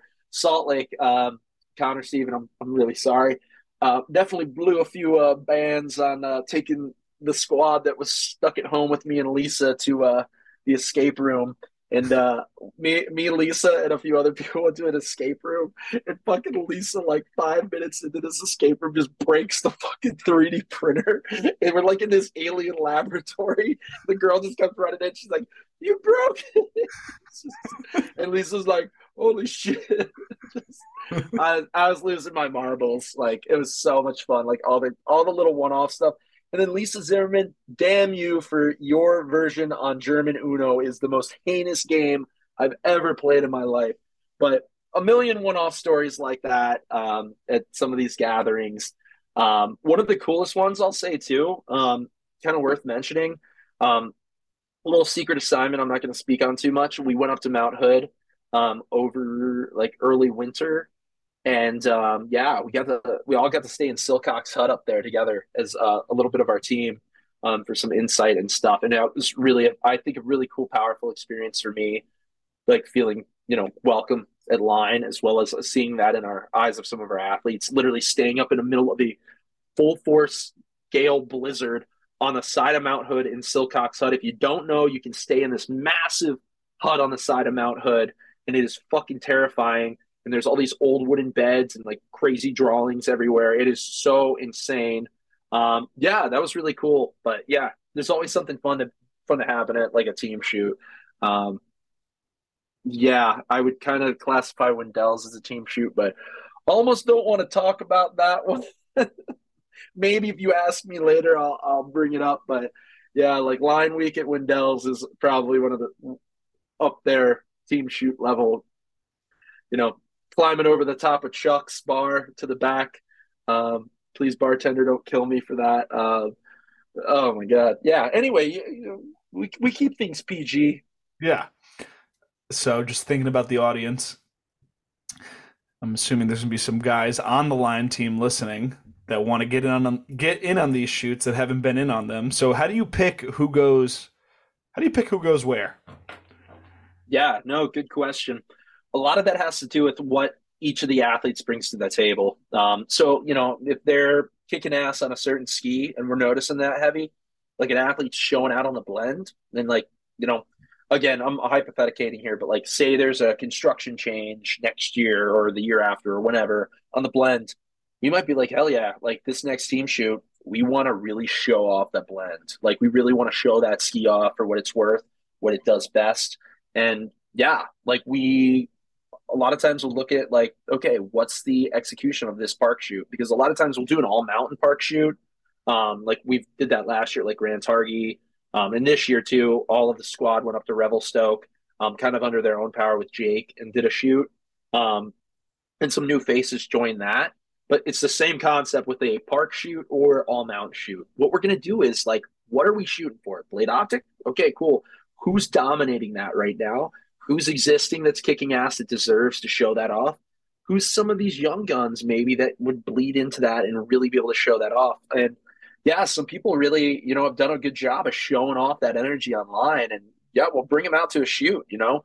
If it's to show off the wall it's like good example like Carstetter hasn't really been to many like big shoots and vice versa. So we uh, flew him out to uh, film with uh, film this cut with uh, Ralphie and Wallisch um, at, at at Park City, uh, Woodward Park City, and that's like really cool opportunity to like you know I, I know Carstetter gets a lot of airtime in us, but like still he's still very much like hey prove yourself. Like cool. You've got some really good one hitters here like some good bangers but like yo like that's not going to sell this. That's not that's not like why you're here. Like you're here to make a bigger impact. I'm here to support your skiing but that goes for everybody else as well. Like hey, how are you going to help us here? Or how are you showing off the ski you're on? But to that point as well, how we decide, um, want it to be known, like a lot of these athletes, we're not like, we're not like twisting their wrist to ride a certain ski. That's a really good question we get asked a lot. Like, why do people ride A, B, and C?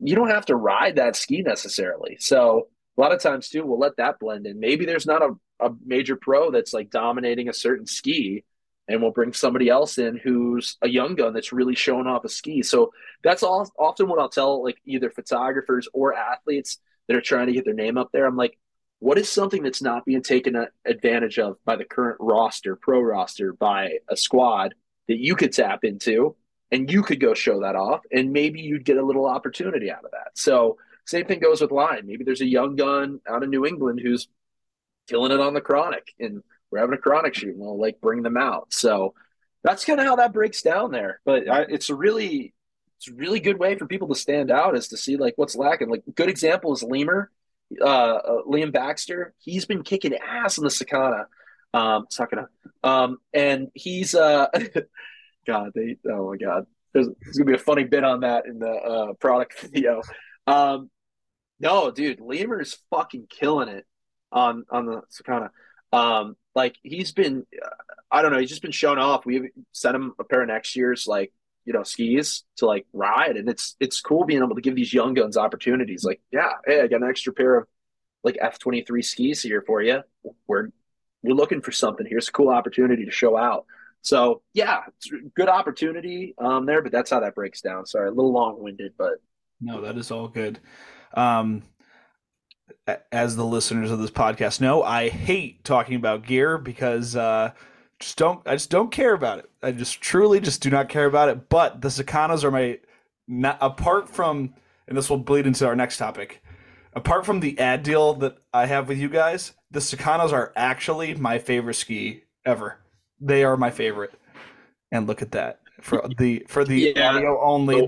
Next year's graphics are on Jake's wall. Yeah, so we got next year's uh yeah, graphics. This is the full bleed top sheet here. Um yeah, just keep it up there. Um yeah. Rest in peace. Rest in peace, soldier. Um, yeah, and then a little something else there, but uh, oh, interesting. Let the let the Instagram people try to figure out what that is. Um, yeah, no, pretty cool. That ski's awesome. Yeah, it's it's really cool. But tapping into that ski, what what ski's going to show off? And a lot of athletes have found a ski that isn't twisting, doesn't feel like it's twisting their own personal wrist to to ride, or, or they feel forced by us. Like I I hope a lot of athletes don't feel too forced by us to ride certain skis, but I mean, look at like Pete Koukov. He's been riding the blends a good bit, but been seeing him on the Chronics a bunch. Look at Tucker, been riding the Chronics a bunch recently too. Like, cool. Like, have that what you want. Like, skiing is skiing. Like, ride what you want. Like, have fun out there. Whatever's gonna make that happen, ride it. So, yeah, dude. I, you're giving me you're giving me a little bit of your ADHD. You're maybe you're bringing my ADHD out because now I want to. You showed the full tilt boots, and now I want to talk about it. yeah, fire up, baby. Uh, hey, do we talk, have time to ask, do we have time to talk to about tonight. the boots? Do we have time to talk about the boots? All right, we can talk about the boots a little bit. All right. Well, first of all, are you involved with full tilt at all? I know it's kind of under, under the same umbrella, but was that like really your realm? Yeah. So, um, to quick quickly get it out there. So, all of the brands that are under the Elevate Collective include us, Line okay. Skis.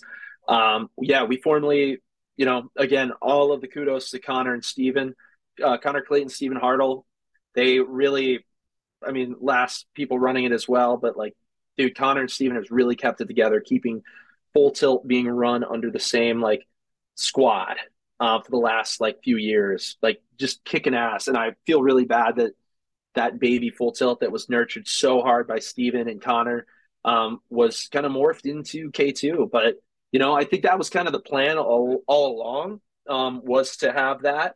Um, I won't speak too deeply on that from like a, a higher level standpoint because, you know, it, it happened for the reasons that it, that it whatever it happened for. But you know, it, the collection was uh, you know, it seemed like the K two lineup was set up in a whatever way they had decided, and seems like they like to have that a part of that, and that just happened as it is. Um, me, I, I'm not focused on any of that decision making. Don't know exactly what it went into that, but what happened was the full tilt collection turned into the flex collection turned into now being a part of that and it's not a resource of ours that we uh, run or oversee at all anymore. Um, we have access to like full tilt credentials and everything for like social still, and we we manage some of that still, but there's no actionable marketing we do. Um, but when we did, yeah, it was pretty cool. This was actually the last boot I got to take photos of for full tilt, the um, Olympic boot. Pretty sick. Um, I totally run to the other room, but I don't want to disrupt the flow of this podcast. I actually have the I got the the sacred pink boot, but I got the only pair with the pink wrap liner in the world. So, um, yeah, no, no more DMs for price. But yeah, no, it was really cool getting a little opportunity to be a part of uh, Full Tilt. Um, yeah, like I mean, uh, I, I, could literally take that a million different directions. If you like, you probably had Full Tilts if you're listening, um, and you're you know into the ski community. This was a really cool thing to be a part of, and I really uh, admire the amount of work that went into it while running two brands. People don't know, like we all ran full tilt and line, put all the same resources into that until like last year. Like it's crazy the amount of resources that maybe a normally company you would expect to have to run this, and they and we didn't, but we still kicked ass, and it was it was pretty amazing to see that. And that's that's no like foul play on like higher ups or anything like there. It's like it kind of ran really naturally at the same tempo line. Like going to a team shoot, bringing the full tilt boots out to the team shoot. Um, you know, at, the, at a line team shoot, and you could execute those objectives in the like with less people. So yeah, it was pretty cool to uh, be a part of that. And yeah, full tilt, fucking. I mean, you can go buy the flex boots now at K2, and like they still kick ass just the same. You know, it's the exact same construction. We all ride, you know, those boots now. So um, yeah, it's pretty cool. I actually ride the Mindbender 130 boas, which are pretty dope.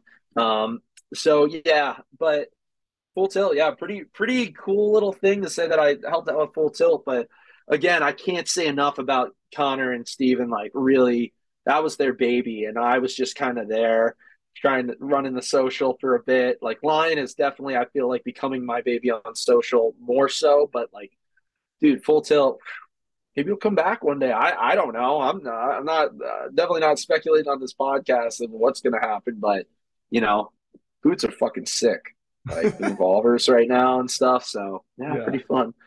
Uh, as I as I slowly walk the corporate landmines here as I talk. Um, yeah. yeah, there's been people way more qualified to talk about this subject on other podcasts, maybe in articles. Uh, I'll leave it up to the viewer to find them because I can't remember who spoke where or who's even doing the speaking. So we'll leave that one a mystery. Um, like, like literally, I'm not even trying to like disguise it. I actually, I I remember listening to something, but I don't remember who said what. But uh, I felt at peace at the end. I was like, you know what? I'll miss full tilt, but this might be for the better. Yeah, my, my favorite was that meme where it was like Death was walking full tilt to the door. Yeah, it's like they were both crying. uh, some, yeah. Someone's gonna hate me for saying that one, but it was oh, it's so good. Oh, yeah. full tilt. Um. All right. So transition. This is a topic a lot of people wanted me to talk about. So I will preface it with a personal story. Um, let me let me read the script of my personal story that you guys gave me. No, I'm just kidding. No. so okay. I swear we didn't give him anything. yeah. So we me uh, me two planker podcasts in line. We do have an advertising partnership, but this story is 100% true. I've I've written lines my entire life. I think like after like the rental period of my life, my first ski was the Afterbang and then the chronic and then i did like j skis for a little bit because i was like oh he well he left and you know i'm just gonna follow him. And then i yeah, yeah, and then i went back to line and the the blends and the Sakanas. i have never ever ever ever ever had any issue with durability.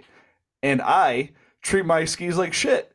I treat my skis like i'm a little spoiled brat. I leave my skis on on my roof rack all season. I throw them everywhere.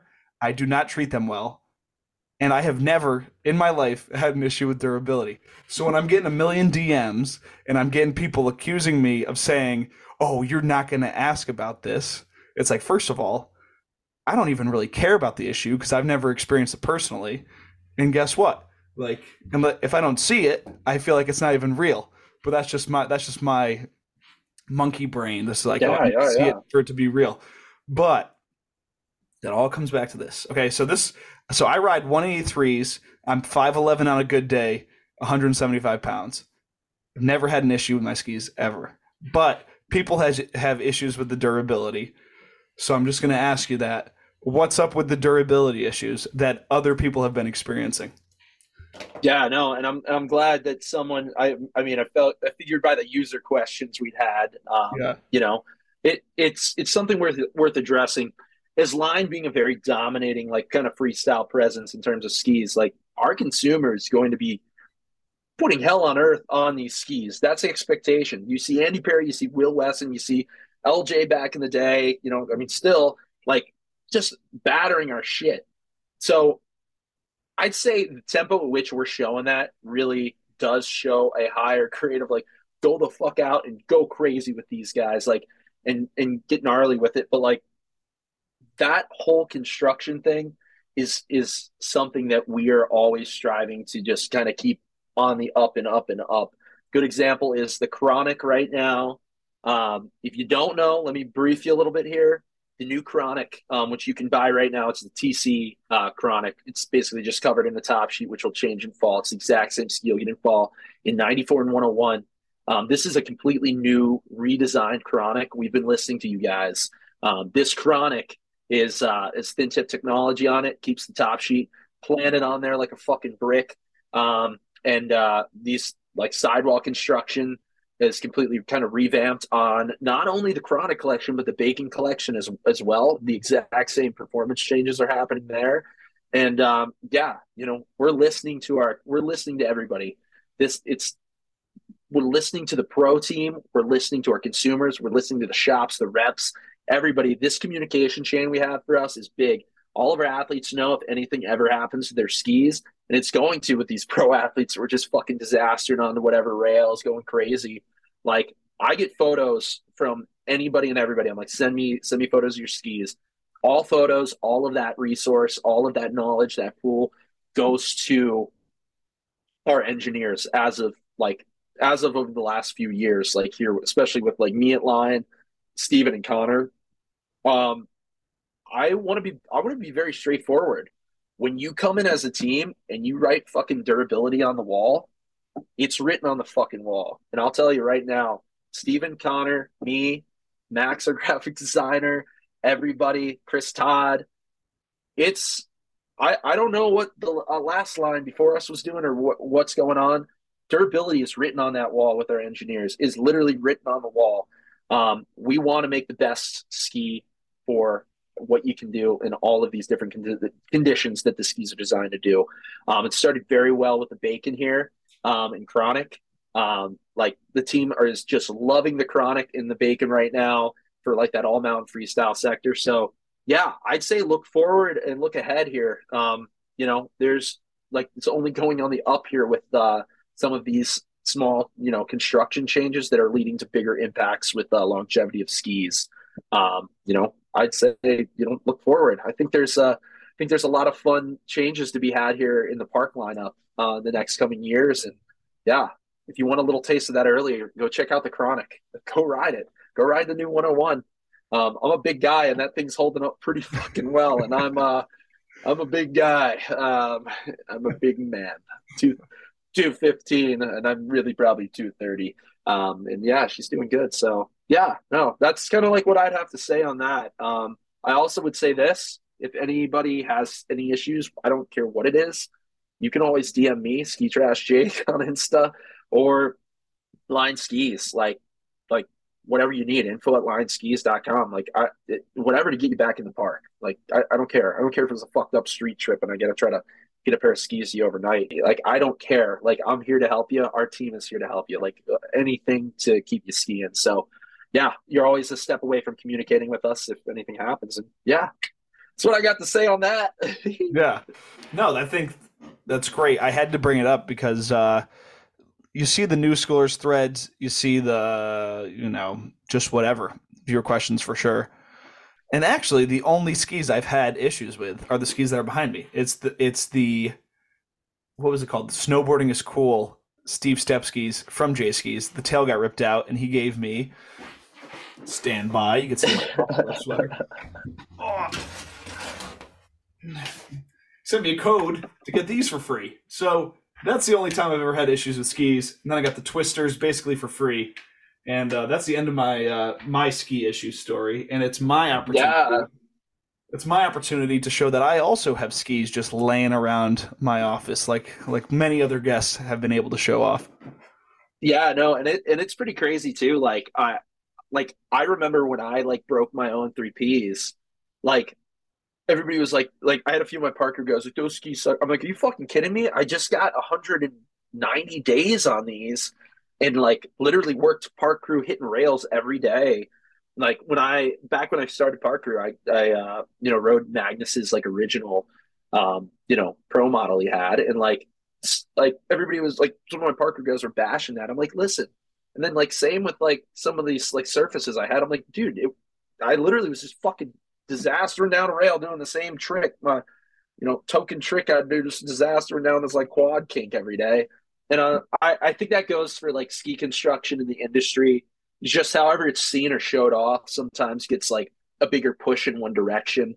So like if a brand's really promoting like the whoa, we're crazy and always jumping and doing all this crazy shit. I think a lot of times that's going to push it, but there's no excuse to not be trying to push that to the next level um, of construction, like with skis. Like again, we we all we all are excited for what's ahead with line and uh you know i'm the one guy on the podcast that would probably spoil company secrets too early and i'm gonna not do that today but maybe by what i'm saying you can uh, surmise some crazy shits coming down the line um so yeah super excited no pun intended yeah. Um, well so the other one i want to ask you about just because fuck it, why not? Let's we'll we'll get into a specific example. I sent you the photo beforehand of the it was from Colorado. This kid's claiming that he had foam that his skis were made of foam.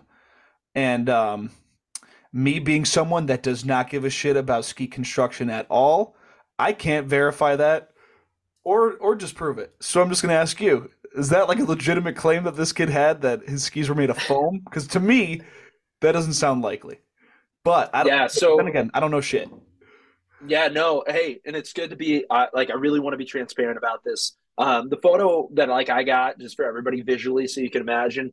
Uh, Tom Wallisch Pro shorties, they were snapped um, right around right before the nose. Um, I can tell you, uh, going by that kid's Instagram and going on there, this is also something I have to do as a social media manager. I got to assess the situation. I got to assess what's going on.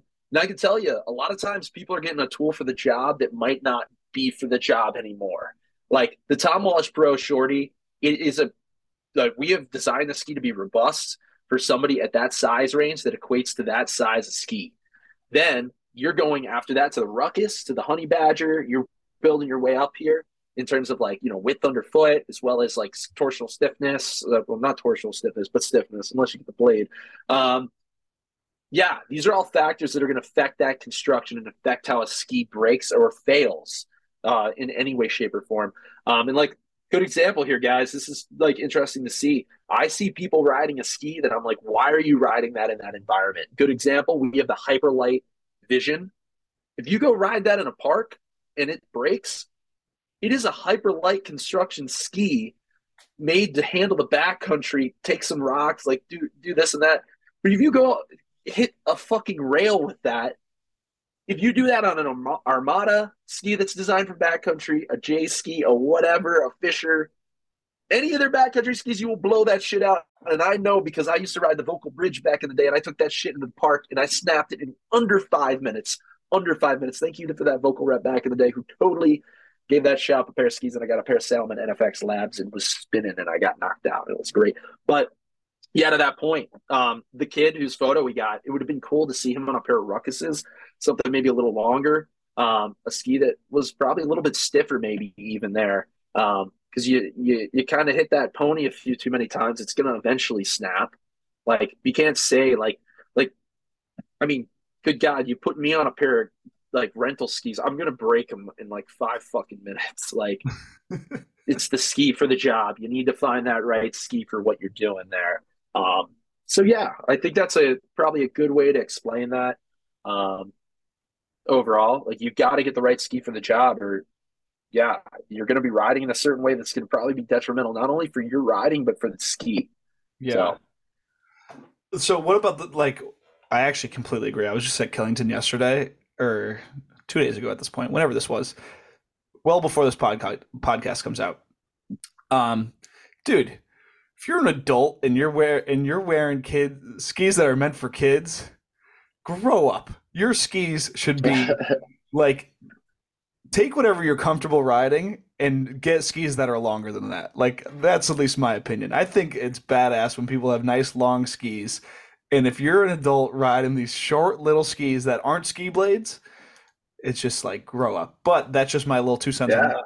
I want to just go back to the last subject really quick. I don't know if you could speak to it, but like the actual, like these people were claiming that it was actually foam inside. Like, is there any?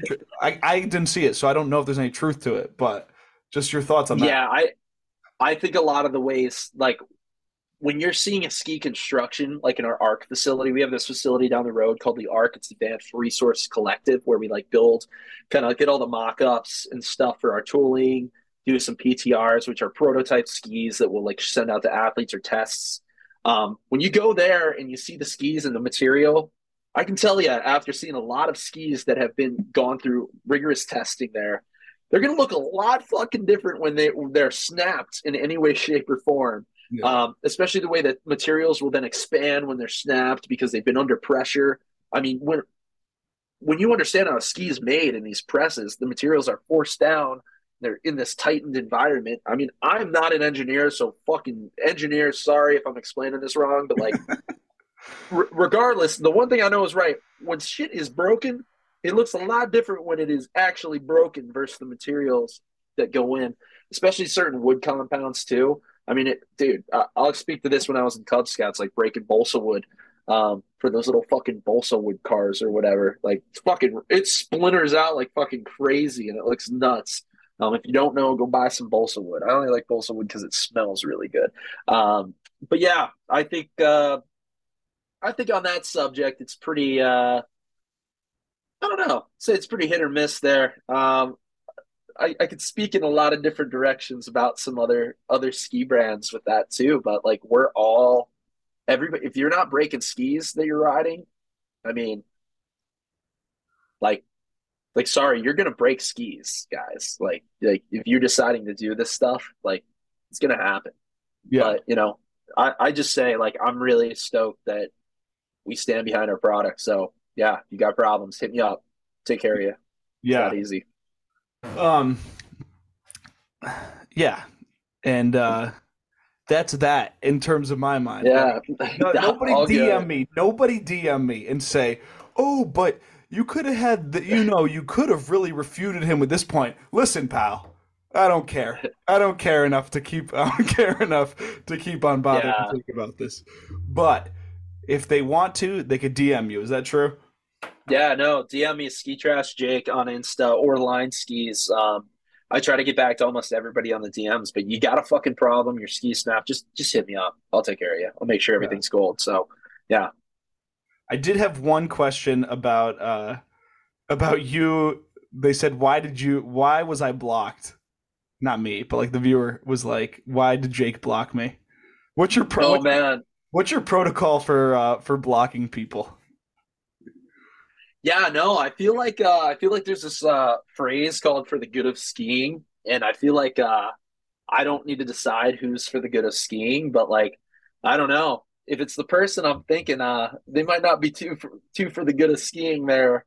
Um, yeah, no, I would say like when you start hurling racial comments and like being a complete like back spectrum person there, like really bad, like with what you're saying it's, it's a no brainer.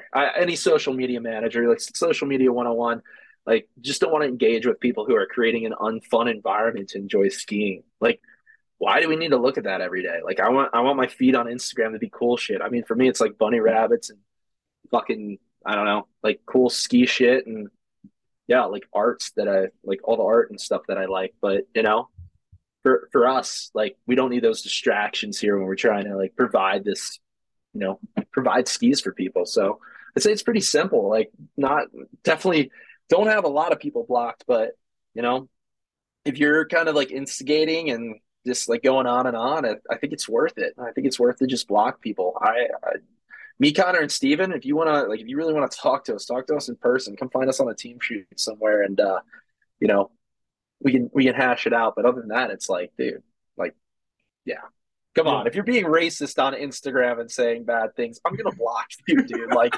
I, I literally have like, like, like, like, why are you doing that? Like, it's yeah. uh, well, unbelievable this, to me. This is my philosophy with it.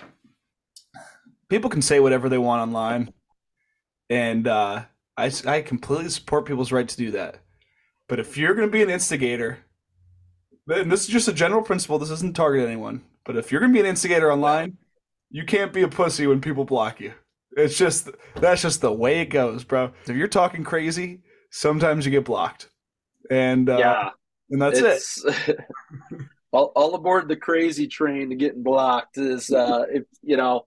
I don't mind the 13 year olds asking about uh, you know, like getting their ass kicked in Fortnite, but like when it comes to literally just hurling racial comments and like like really fucked up shit, like like okay. And if it's if you got a problem with one of our athletes, go deal with them. Like we're our, we're the brand here.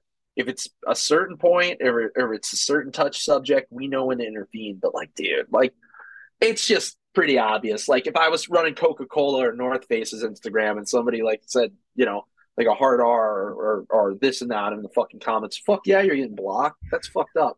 So like, yeah, pretty pretty apparent there with uh, how that operates. Not to go on about this subject forever, but yeah. yeah. there's, there's no crying in baseball, bro. Listen, those are just the rules of the game. But we can move on from that subject. That was my uh, ten minutes of uh, of testing Jake's uh, tenacity right there. The will here. No, but seriously, like with any of this shit, like if anybody ever has any questions, like or your or your butt hurt about something, like dude, message me like literally message me on my personal like ski yeah. trash jake i'm happy to i'm happy to talk to you about it like the things that make me excited about a brand are feeling good about the brand and feeling good about the people behind the brand too you don't have to love everybody you don't have to like everybody like whatever But like, you got a problem, you got a question, dude, just message me. Like, that's the cool thing about Line. And that's what I like about us. Like, I'm a person behind the screen with problems just like you. I'm a person that gets pissed off just like you, but you know, like Line, I try to definitely try to keep my emotions in check and something we all get better with over time. And uh, yeah, but also some scenarios just demand uh, the iron gauntlet uh, to smash you on the face. But yeah, uh, yeah, I just uh, I really, I really do not envy any job that interfaces with the public in any way, shape, or form. It is fucking horrible, but it's also like one of the most rewarding things like ever. I I can like, dude. There's been a few times I've just bawled my fucking eyes out by like getting a message from a kid like sending me photos like, dude, I just did my first backflip. Like, do you have any tips? And like sometimes I'll reach out to the athletes and be like, yo, hey, like little homie just did this and that. I, I'm not a master in this. Like, what can you say about doing a dub 12? Like, and then having them message like the, you know, the young gun. Like, I, this is a platform where I can be pissed off a lot about a lot of things. And I certainly fucking ham. But this is a platform that like I it's really made my heart full. Like I knowing how much power is behind a simple word, simple phrase, a simple helping out a kid is like big time. Like if I was a young kid and I had this big ski page get back to me, what would I want to hear? Like what would I want to like what would what would what would I want to hear that would make me excited? Because like big quote, you can use this in a little soundbite or something, but like when I never had skiing, like skiing skiing was always a friend when I needed a friend most. And like that's how I approach running the line Instagram. I'm just like, you know, like, hey, you need a buddy, you need somebody to hype you up. Like, dude, there's some kids on there that like message me every time they like this kid's this one kid's been trying to do an elusive for the last fucking year because because Tucker, if you don't think pros have an impact on young guns, Tucker Fitzsimons, I'll fucking find this kid. He's been trying to do an elusive for like the last year. And I mentioned elusive because I'm trying to beat Tucker's ass and do an elusive myself and send him video evidence so he pays me.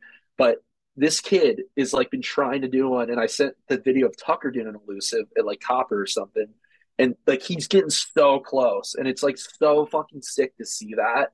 Like it's so sick to see that like I'm having an impact on somebody else. I know Connor's felt that way too, probably.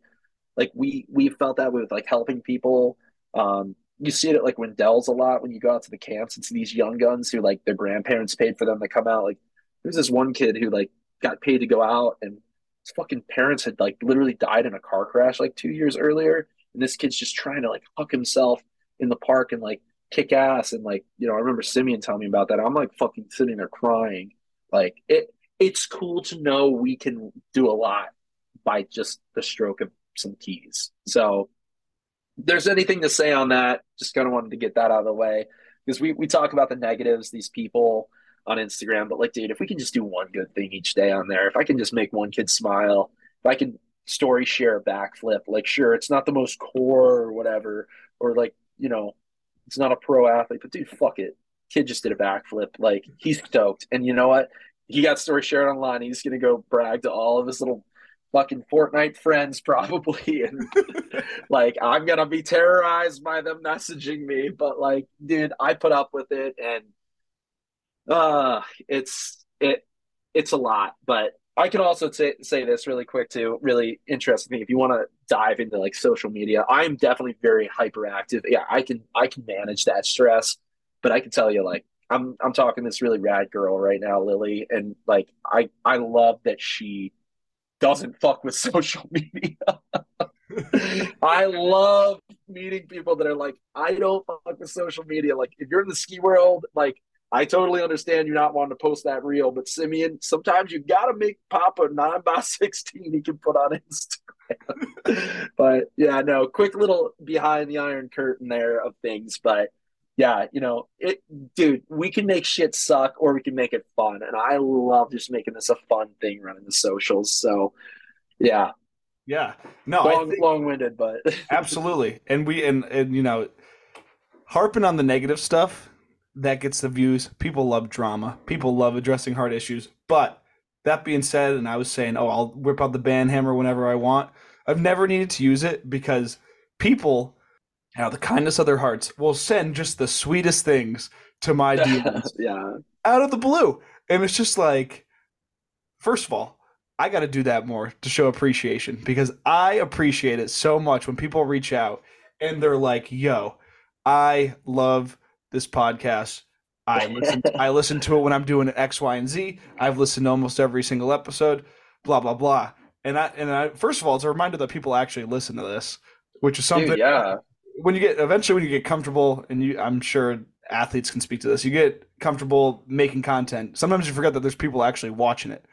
And uh, so when I get a DM out of the blue that's like, I love it, I'm just like, damn. Dude, I, I I, can speak shit. to this for I can literally speak to this for fucking you right now. Yeah. I'm I'm literally with my ex in Spokane coming back from the TGR premiere and I fucking am listening I listened to the Simeon episode and then I listened to like six of your episodes on the way back and I'm like I'm like dude this is like like how he's got this there is a momentum here there's something here it's just Yeah. cool to hear it from a different perspective and like that's the cool thing when you get to hear that from other people and you get you get that energy through that. Like whether it's some guy behind the, the line account messaging you and you're getting energy for that or it's just you on here like doing that it's it's cool to see how that all pans out. It's it's cool and it's a conversation and uh i don't know I, I was going through problems with my ex too so it was a lot better listening to you than her um, at the time. yeah i remember i called you at the spokane um at one of the resorts in spokane when i was there it was Yeah. trying to find a chick-fil-a too and it was funny but um yeah no that was just reminder moment there that was funny Yeah, it was great. And I just think uh obviously, I mean, dude, this has been a meta episode from the start, but like I can't I literally cannot do this. I cannot do this without guests. And so that's why when I was like, dude, let's just have Jake on. This is gonna be great. And we just chat for a while. yeah no But my message to anyone, the, to the people listening, if you like, if you got some shit to say, come on the podcast because it's, it's. I don't know about. I have never been on the guest side, and I hope I make the guests feel comfortable. But I feel like it's fun. Like people love hearing these stories, and like I feel like it's a, it's like uh, robbing them, robbing the ski community to not share these stories. You know, people got to hear it. People just have to hear it. Nardwuar, we have to know. You know. Yeah, dude. Oh my god, the, the Nardwuar deep cut. That's how I know you're legendary. I, I I've watched every one of his videos. It's great. I think then- I think that's the thing. Yeah, Yeah. like that's the thing with that's the thing with this platform and, and just us talking. Like I'm on social media all day. Like I spend my time revolving around like how do I make people interested in me? How do I make people interested in this? But it's not me, it's line. And then like for you, like the dynamic there is like how do I make people interested in this dynamic that is like a podcast?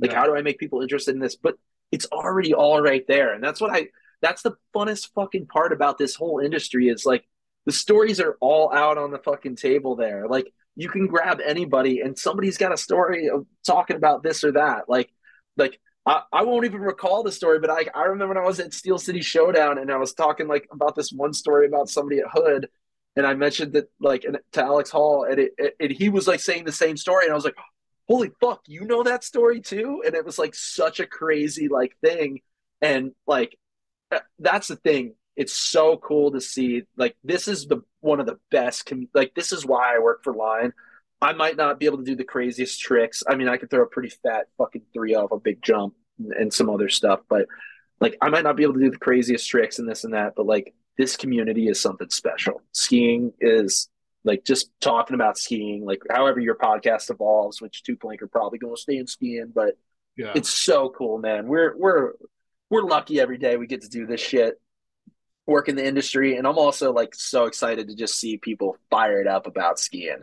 I you don't have to be a fucking pro. You come up to me like just fired up, like okay, I'll probably give away uh, too many of those pro codes, but like some of these young guns get me too hyped.